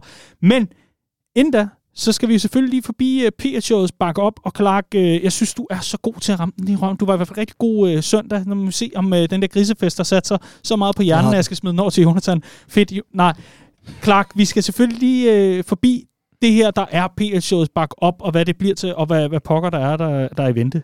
Ja, øh, jamen vi kunne godt tænke os at lave noget mere med PL-showet. Det, det har jo egentlig hele tiden været missionen, at vi gerne vil bygge på og bygge på og bygge på, så længe interessen var der. Og det har vi jo mærket i den her sæson. Det er vi super glade for. Og det gjorde også, at vi øh, fra øh, nytår eller fra årsskiftet besluttede, at vi ville gerne have noget video på, øh, på udsendelserne her. Det har vi fået, og øh, det kræver nogle ressourcer. Det er der blevet bakket godt og grundigt op omkring, at vi har kunne bygge video på øh, og alt det her. Men nu vil vi gerne noget mere. Så det her bakke op-initiativ bliver til et mere sådan øh, etableret format, der kommer til at hedde PL-klubben. Så alle dem, der bakker op, de er med over i PL-klubben efter sommerferien, hvor vi kommer til regelmæssigt at trække Der er 12 måneders opsigelse. hvor vi regelmæssigt kommer til at trække lod om præmier fra både Power, vores hovedpartner, men også fra Fits, de her trøje-lodtrækninger, vi lavede på ugenlig basis. Her i slutningen af sæsonen kommer vi også til at fortsætte med i den kommende sæson. Øh, og ligeledes så kommer vi til at præsentere et samarbejde i næste måned, hvor det har måske har noget med nogle ture til England at gøre lidt af hvert. Måske. Nej, det er ikke måske, men øh, nu, Nej, det er godt. nu, øh, nu må vi lige se, ikke, hvornår vi løfter sløret for det. Ja, lige præcis. Til Brexitland. Ja. Til Brexitland. Og Jonathan, øh, hvis du lige skal øh, gengive, hvorfor er det, man skal bakke op? Mm, fordi vi er fucking nice. og det bliver sidste gang i den her udsendelse, jeg banner. Nej, men, men det skal man jo, fordi hvis det er, at man godt kan lide det, vi laver, så øh, er det jo ikke nogen hemmelighed, at det er ressourcekrævende, og vi har heldigvis øh, nogle gode partnere også, men vi kan også godt mærke konkurrencen, ikke? Vi kan godt mærke, at, at øh, inflationen også krasser hos nogen, så, så det er jo, altså for at vi kan få enderne til at hænge sammen, og for at det også skal give mening for os hver især, så er det nødvendigt med noget, noget støtte, ikke? Og ja. det giver os jo også bare, i hvert fald mig, noget personlig motivation at vide, at der sidder nogen derude, der rent faktisk er glade for det, vi laver. Sådan. Lige præcis. Det bliver sgu ikke meget bedre. PL-showet Spark Up, som øh, snart gennemgår en øh, forandring. Øh, der er ikke meget, der forandres i forhold til, hvad hele, øh, hvad kan man sige, øh, formålet det, det ligesom øh, er, og hvad det er, pengene går til. Men det kommer i nogle nye klæder. Vi glæder os simpelthen så meget til at øh, ja, lægge det hele ud. Ja. ja, det er også noget, der gør, at vi kan lave sådan en udsendelse som i søndags. Øh, det er lysten, der driver værket, så at sige, og hvis vi skal kunne sætte tid af til sådan nogle ting, og lave ekstra øh, ting og sager, sådan noget, der er lidt ude for boksen og ude for kridtstregen og sådan noget, så, så kræver det, at, øh, at vi mærker opbakning. Og Clark er især ude for kridtstregerne. Det var hele søndagen altså bevis på. Puha. Puha. Vi skal øh, ønske stort tillykke, fordi der er blevet trukket lod her i PSO-studiet blandt øh, alle, der bakker op. Og øh, vinderen her får altså muligheden for at vælge mellem fem af de her specielle trøjer. Men hvis det ikke lige er noget, der falder i, øh, i vedkommende smag, så må man altså godt lige prøve at høre om noget andet. Men det er altså sådan, at vi i liveudsendelsen i søndags havde en øh, Everton-trøje med Rooney. Vi havde en Leicester-trøje med Vardy på ryggen. Så havde vi en Leeds-trøje med hvem? Eller Diouf. Sheffield Wednesday. Og sidste Øh, ja. det kan Southampton med ja, det er rigtigt, ja. Godt. Ja. Glimmerne. Et stort tillykke skal lyde til Emil Bukhave Sørensen. Uh. Klasse. Tak Emil. Vi uh, sender din mail afsted til de gode mennesker fra Fits CPH, og så bliver der altså uh, ud, uh, uddelt lidt forskelligt. Du uh, har jo bare at, at vælge løs, og det kan også bare være, at du gerne vil melde tur forbi, så du lige melde ind igen, fordi så vil jeg sgu da gerne have en Sheffield Wednesday, tror jeg. Det skal da ikke være sådan. Mm. Det vil jeg da gerne. I hvert fald tusind tak til alle, der bakker op og er med ombord. Vi glæder os til næste uges udsendelse, hvor vi kommer meget mere dybt med, hvad du kan glæde dig til og forvente hen over sommeren, men altså også forud for den nye sæson. Venner, vi skal have øh, uddelt sæsonens tiers, og Jonathan, dit dejlige apparat. Vil du ikke være sød at fra land? Det kan du tro. Jamen, den skal gå til Premier League, fordi den er så øh, fantastisk og uforudsigelig. Øh, bortset fra førstepladsen, som Manchester City nu har sat sig tungt på igen, så får vi tre mandskaber, der kvalificerer sig til Champions League, som ikke spillede i turneringen i, i sidste sæson. Det viser, øh, hvor vanvittig hård konkurrencen er. Øh, alle mulige vilde fortællinger, også længere nede i tabellen. Nu har vi øh, snakket stolpe op og stolpe ned om Brighton, men også de her tre oprykker, ikke, som, øh, som klarer skærene. Og hvis jeg ellers har talt rigtigt, så i næste sæson kommer vi til at have syv hold i Premier League, som i løbet af de seneste tre sæsoner, mener jeg det er, har faktisk været nede at snuse i Championship. Ikke? Øh, otte stykker, hvis vi går helt tilbage til Brighton, som rykker op i 2017. Det, øh, det viser nemlig også, at den her frygt for, at, at det, øh, ligaen bliver endnu mere skævvredet med Manchester City's dominans, den køber jeg bare ikke øh, på nuværende tidspunkt, for jeg synes, at niveauet bliver løftet helt ned i, i fodboldpyramiden omkring at de her ligasystem i English Football League. Øhm, ja, jamen, jeg må bare endnu en gang udtrykke min ubetingede kærlighed til engelsk fodbold. Sådan. Vi har fået rigtig mange gode bud ind. Jeg tager lige en uh, tur på Instagram, inden vi uh, lægger nord til dig, Clark. Uh, fordi vi skal selvfølgelig forbi Christoffer Ulrik, der skriver skål for Brentford, som er det eneste hold, der banker City i begge kampe. Så skal vi uh, forbi uh, Lars P.T. Larsen, som skriver klart Emery og Villa fra nedrykningstoget til Europa. De har sat med været en fornøjelse. Så skal vi uh, forbi Iskold Amdi, der skriver David Brooks, der tager en stensikker sejr over cancer og laver comeback for Bournemouth. Det er med også en af sæsonens helt vildt dejlige historier. Fandme dejligt. Mathias, han vil gerne sige gamle Royce Temling og bolden på sidelinjen. og Nyholm, Tommy, han skriver, jeg går med Harry Kane. Havde Spurs ikke haft ham, så var de rykket ud. det synes jeg alligevel er, er rimelig, øh, rimelig hæftigt. Og sidst, men ikke mindst, så har vi Åge Ølbæk, som skriver, at PL kom på video. Ej, hmm. dejligt. Clark, hvad vil du gerne skåle for? Ja, men jeg er så kedelig, så jeg, øh, når det skal være sæsonens tier, så er det meget i, i samme boldgade som dig, Jonas. Så den øgede kvalitet i Premier League, som gør, at du ikke længere kan stå stille. Du er nødt til hele tiden at for, forny dig og, øh, og øge kvaliteten i truppen, og det gør, at vi går et sindssygt spændende transfervindue i, i møde den her sommer. Øh, jeg synes, det her midterfelt er blevet så uforudsigeligt, øh, og det siger en hel del. Der er stadig en udfordring op i toppen af tabellen. Jeg tror mere, det er et Pep Guardiola-problem, end det er et øh, konkurrenceproblem i forhold til Manchester City. Øh, men der er, der er et godstog, der skal stoppes der for de andre hold, fordi øh, det er vel det eneste lige nu, hvor man sidder og tænker, puha, det, de bliver svære at vælte af pinden, ellers så kan du slet ikke placere nogle af de andre klubber i tabellen forud for den kommende sæson. Øh, City store favoritter, men derudover så er kvaliteten og, og konkurrencen bare på et, et absolut maksimum vi kan jo godt lide de øh, skæve øh, koringer og alt muligt andet, og jeg synes, at som Mikkel han rammer en ret fed en her. Pascal Gros, der har spillet en fremragende sæson for Brighton. Manden har spillet højre bak, center midt, center defensiv midt, øh, højre midt og endda venstre bak mod Villa.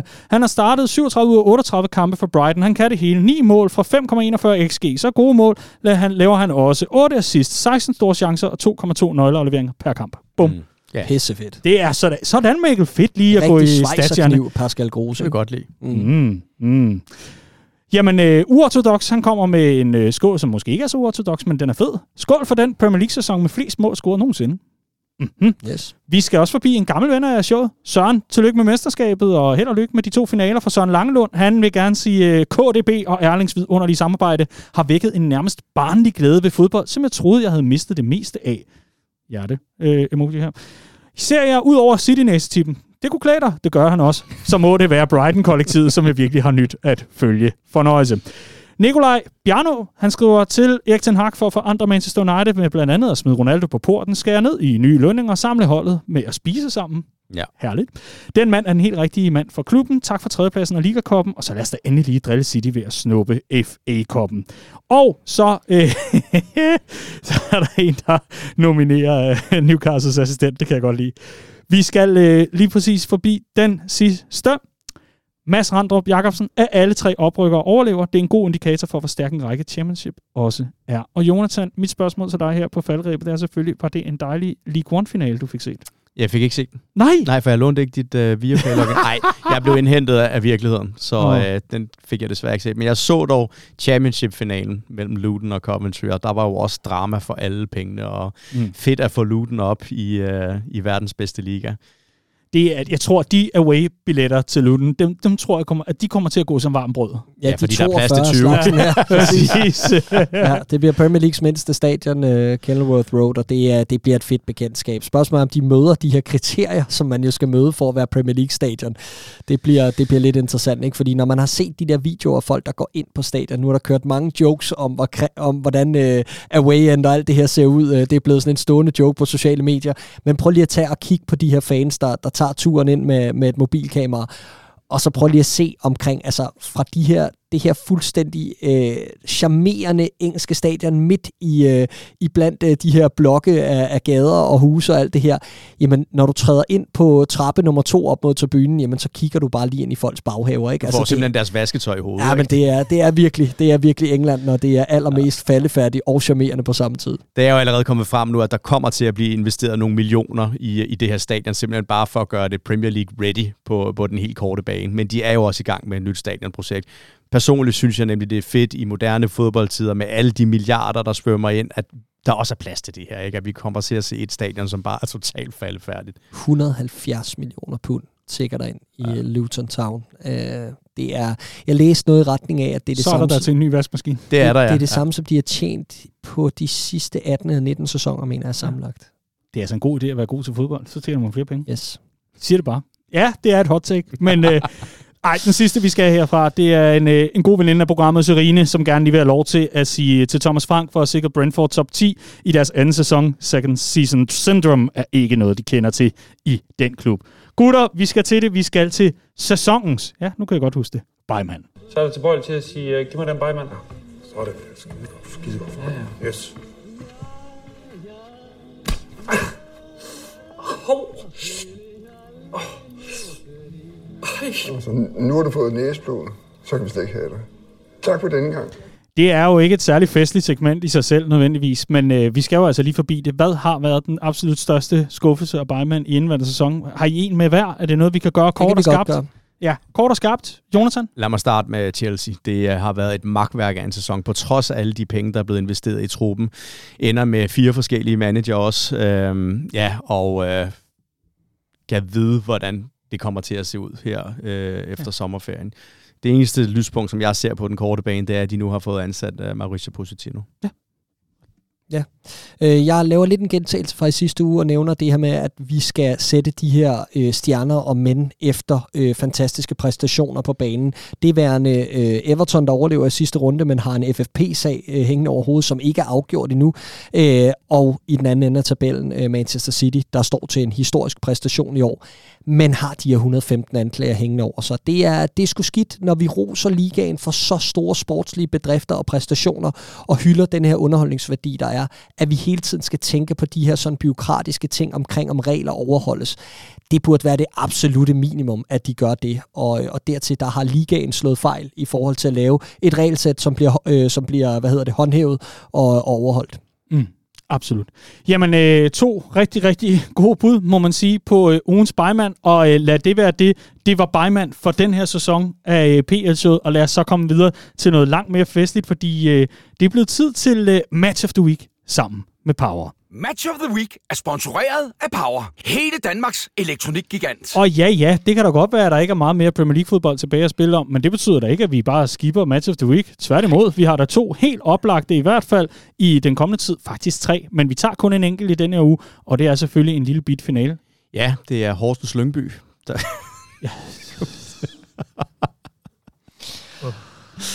Jamen, til, Og- ja, men, øh, jeg, jeg, jeg, ved, jeg ved ikke engang, hvor vi skal... Nå, venner, mens I lige øh, får tænkt jer nogle tanker om, øh, hvad I har at sige til, øh, til det opgør, som vi selvfølgelig skal forbi lidt senere, så skal jeg selvfølgelig sige tusind tak til Power for at lege med, i hvert fald i den her ordinære del af sæsonen her i PL-showet. Det har været en udsøgt fornøjelse, også at de var med søndag til vores liveudsendelse.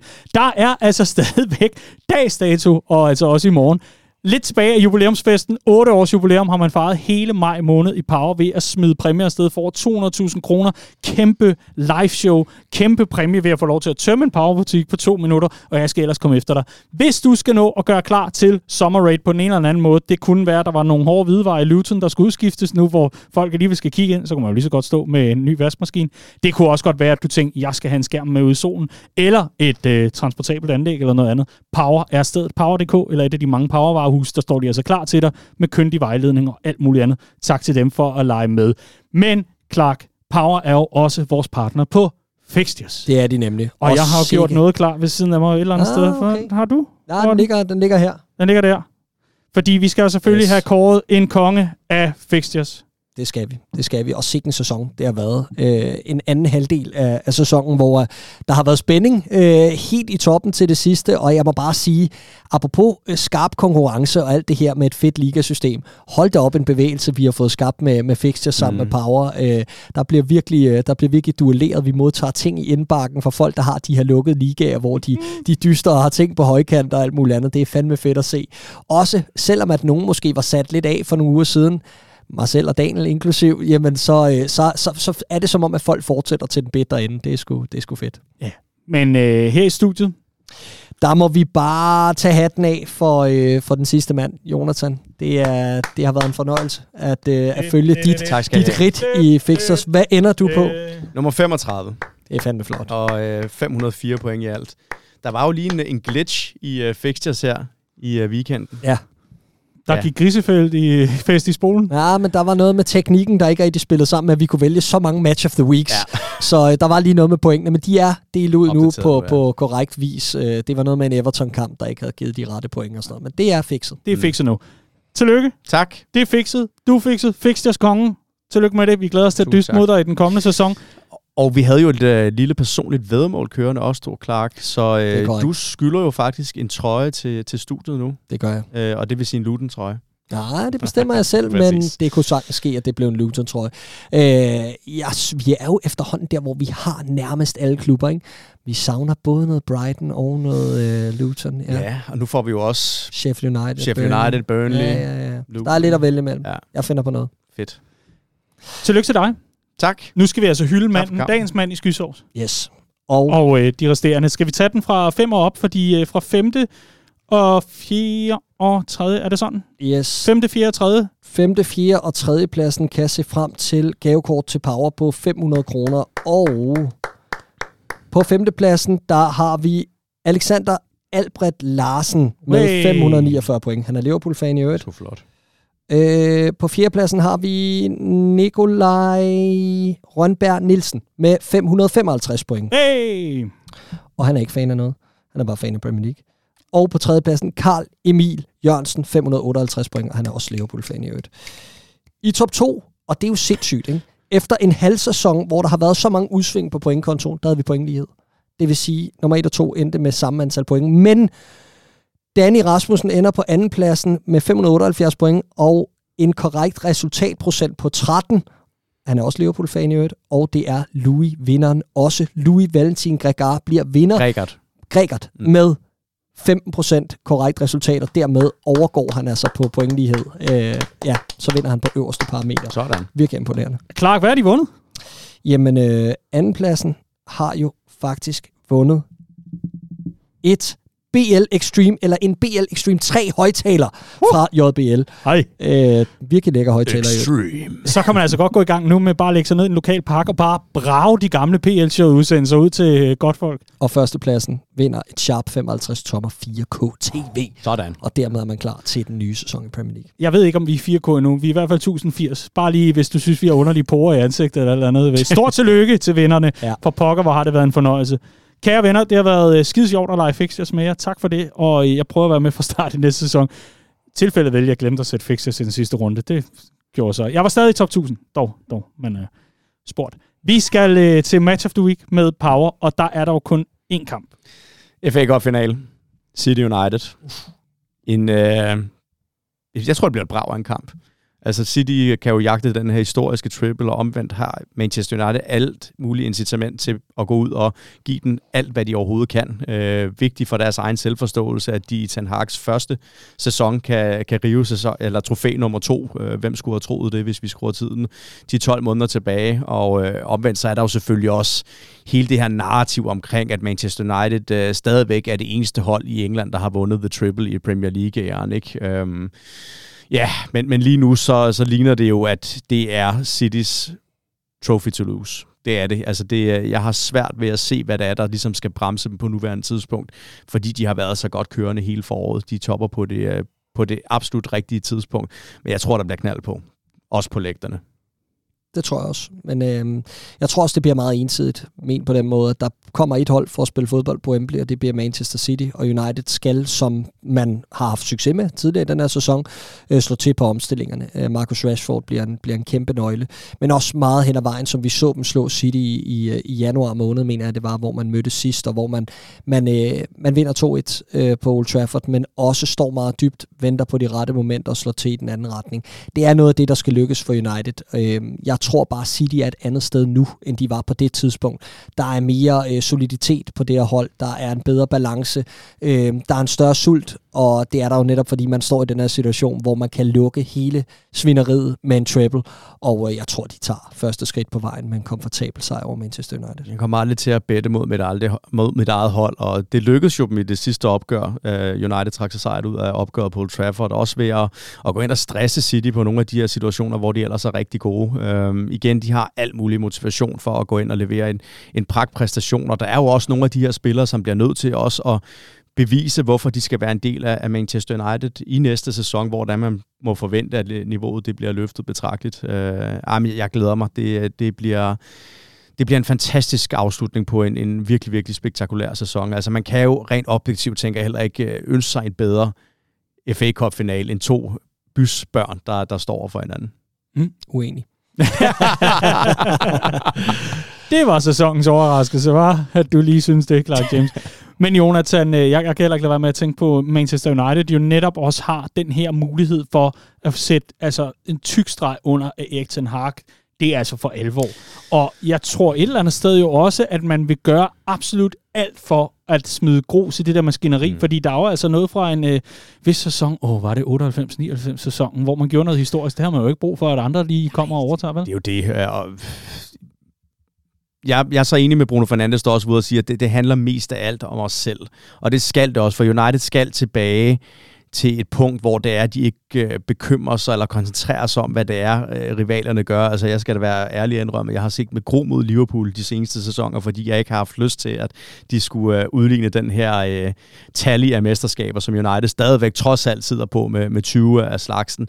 Og øh, jeg tror også, hvis det er, de går for ind ind til den her kamp med at tænke, at jamen, mest af alt så handler det om at stikke en kæp i hjulet på Manchester City, så kommer de også til at tabe. Mm. Det, de skal skulle finde noget, noget stolthed omkring det at spille for Manchester United, omkring det her projekt, omkring Ten Hag, mm. hvis det er, at de skal have en chance mod, uh, mod det her gusto, som du kaldte Manchester City. Og så synes jeg også, at det er meget, øh, det er meget, meget fint pointe fra tidligere i udsendelsen, som du sagde det her med, at der bliver skabt mange chancer. Så det er netop, altså er man på dagen klar på de chancer, der byder sig i et opgør, som man selv får skabt for Manchester United, jamen så kan det lige blive rigtig, rigtig sjovt ikke? for, mm, for ja, ja. Uniteds vedkommende. Men alligevel ender det med en komfortabel sejr, må man forstå på dig, Clark. Det tror jeg. Se Manchester City. Det tror jeg. Godt så.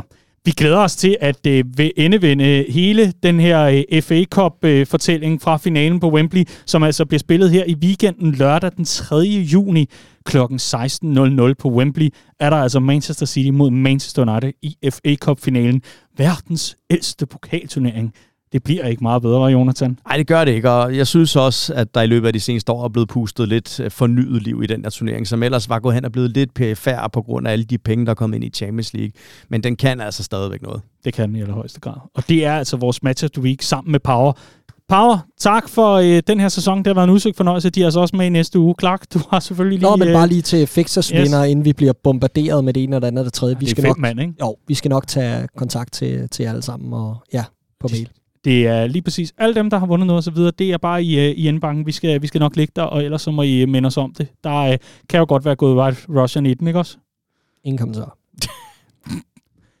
Udmærket. Jamen, uh, det her det var Match of the Week sammen med Power. Tjek dem ud på power.dk eller i et af de mange Powervarehuse, og så er vi ellers uh, tilbage med sidste omgang sammen med den i uh, den her sæson. Det her, det var Match of the Week sammen med, nu skal jeg lige finde min uh, lille jingle, Power. Så kan man godt mærke, at det var de sidste dampe, når jeg ikke kan finde mine jingles i, øh, i lydbordet, var. Ja, nu er der blevet varmt herinde igen, ja. så uh, lad os få luftet ud og ja. komme ud i det dejlige sommervejr. Ja. Og har det været en øh, udsøgt fornøjelse at dække den her sæson sammen med jer. Men det er jo ikke helt slut endnu, kære lytter, kære seere. For PL vi er altså tilbage igen mandag den 5. juni til normaltid. Vi tillod os lige at tage en anden pinsedag. Nu, inden den også bliver afskaffet, så var det altså meget med at nyde sin helligdag så er vi altså tilbage med en udsendelse, hvor vi ser frem mod sommervinduet. Vi laver indkøbslister, vi vender hele FA Cup-finalen selvfølgelig, så ser vi frem mod to europæiske finaler, og så lukker og slukker vi ellers for den ordinære omgang PL-showet for den her sæson. Så der er stadigvæk rigtigt at se frem ja, til. det er der. Ja. Det, bliver, det bliver sjovt at tage hul på det her, det her silly season nu, ikke? Mm. Fordi som sagt, der kommer til at være rigtig meget ambition for mange klubber. Ten Hag har allerede været ude og lægge pres på, at der skal bruges penge i United, uagtet at denne her twist omkring ejersituationen. Liverpool kan ikke stå stille. Spurs, hvad skal der ske? En nulstilling. Chelsea, det bliver aldrig kedeligt, og så videre, og så videre, og så videre, ikke? Så øh, pissefedt. Det bliver nemlig rigtig, rigtig glimrende. Vi glæder os rigtig meget, ikke mindst fordi, at transfervinduet altså åbner den 14. juni, og så kører det frem til øh, 1. september. Så øh, må ikke, at vi kommer til at holde øje øh, sideløbende. I hvert fald så har vi øh, absolut sidste normale udgave af PL-showet på mandag den øh, 5. Juni. Det glæder vi os rigtig meget til. Og det gør vi sammen med Power, som er vores stolte hovedsponsor og vores øh, fremragende samarbejdspartner. Sebastian og holdet derude, tusind tak, fordi I er med ombord. Tjek mod ud på power.dk eller i et af de mange powervarehuse. Tjek også hellofresh.dk ud. Vi har altså koden, der hedder HelloPL23 med 1153 kroners rabat. Og selvfølgelig øh, på de første fem måltidskasser gratis levering på den første af de her måltidskasser, hvis du er helt ny kunde hos HelloFresh. Giv dig selv den mulighed for at uh, gå ind i juni måned med fornyet optimisme, fornyet gejst, og altså så altså også lækker mad, så du ikke behøver at uh, få tømt grøntsagsskuffen for både det ene og det andet. Og husk, at selv en kartoffel her kan man altså bruge på en Jørgen Klevin måde. Er det ikke rigtigt, Clark? Det er rigtigt. Det er i allerhøjeste grad rigtigt. Tak til alle, som bakker op. Det kan du gøre ind på pltøde.dk-bakke op. Ikke mindst fordi, at vi i næste uge kommer til at fremlægge planerne for sommerferien, og hvad der kommer til at ske, inden vi ser frem mod en ny sæson.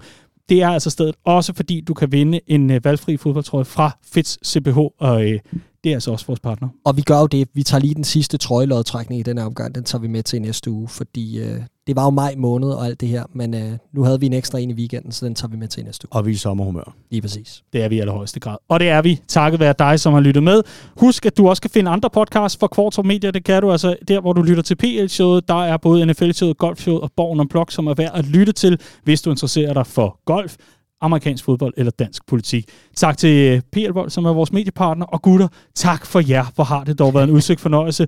Det var sgu dejligt at høre så skarpe på karakterbog og sæsonens hold og alt muligt andet. Ikke noget bobleshow og så videre. Det sad bare lige i skabet. Mm, du kørte lige sådan en LinkedIn-opdatering. Tak for jer. Jeg hader dig. Men godt, du skar fedtet fra, for vi kan jo altid blive ved med fem udskifter. Ja, ja, og, ej, præcis, og hvem ja. var assistenttræneren i år? Og ja, Ja, det ene og det ja. andet, ikke? Bedste linjedommer. Og... Ja, ja, præcis. Bedste streger. Ja, lige præcis. I varerummet. Har vi mere til for? Nej. Nu er du færdig? Jeg er færdig, ja. Jeg Dejligt. glæder mig allerede til på lørdag og til på mandag.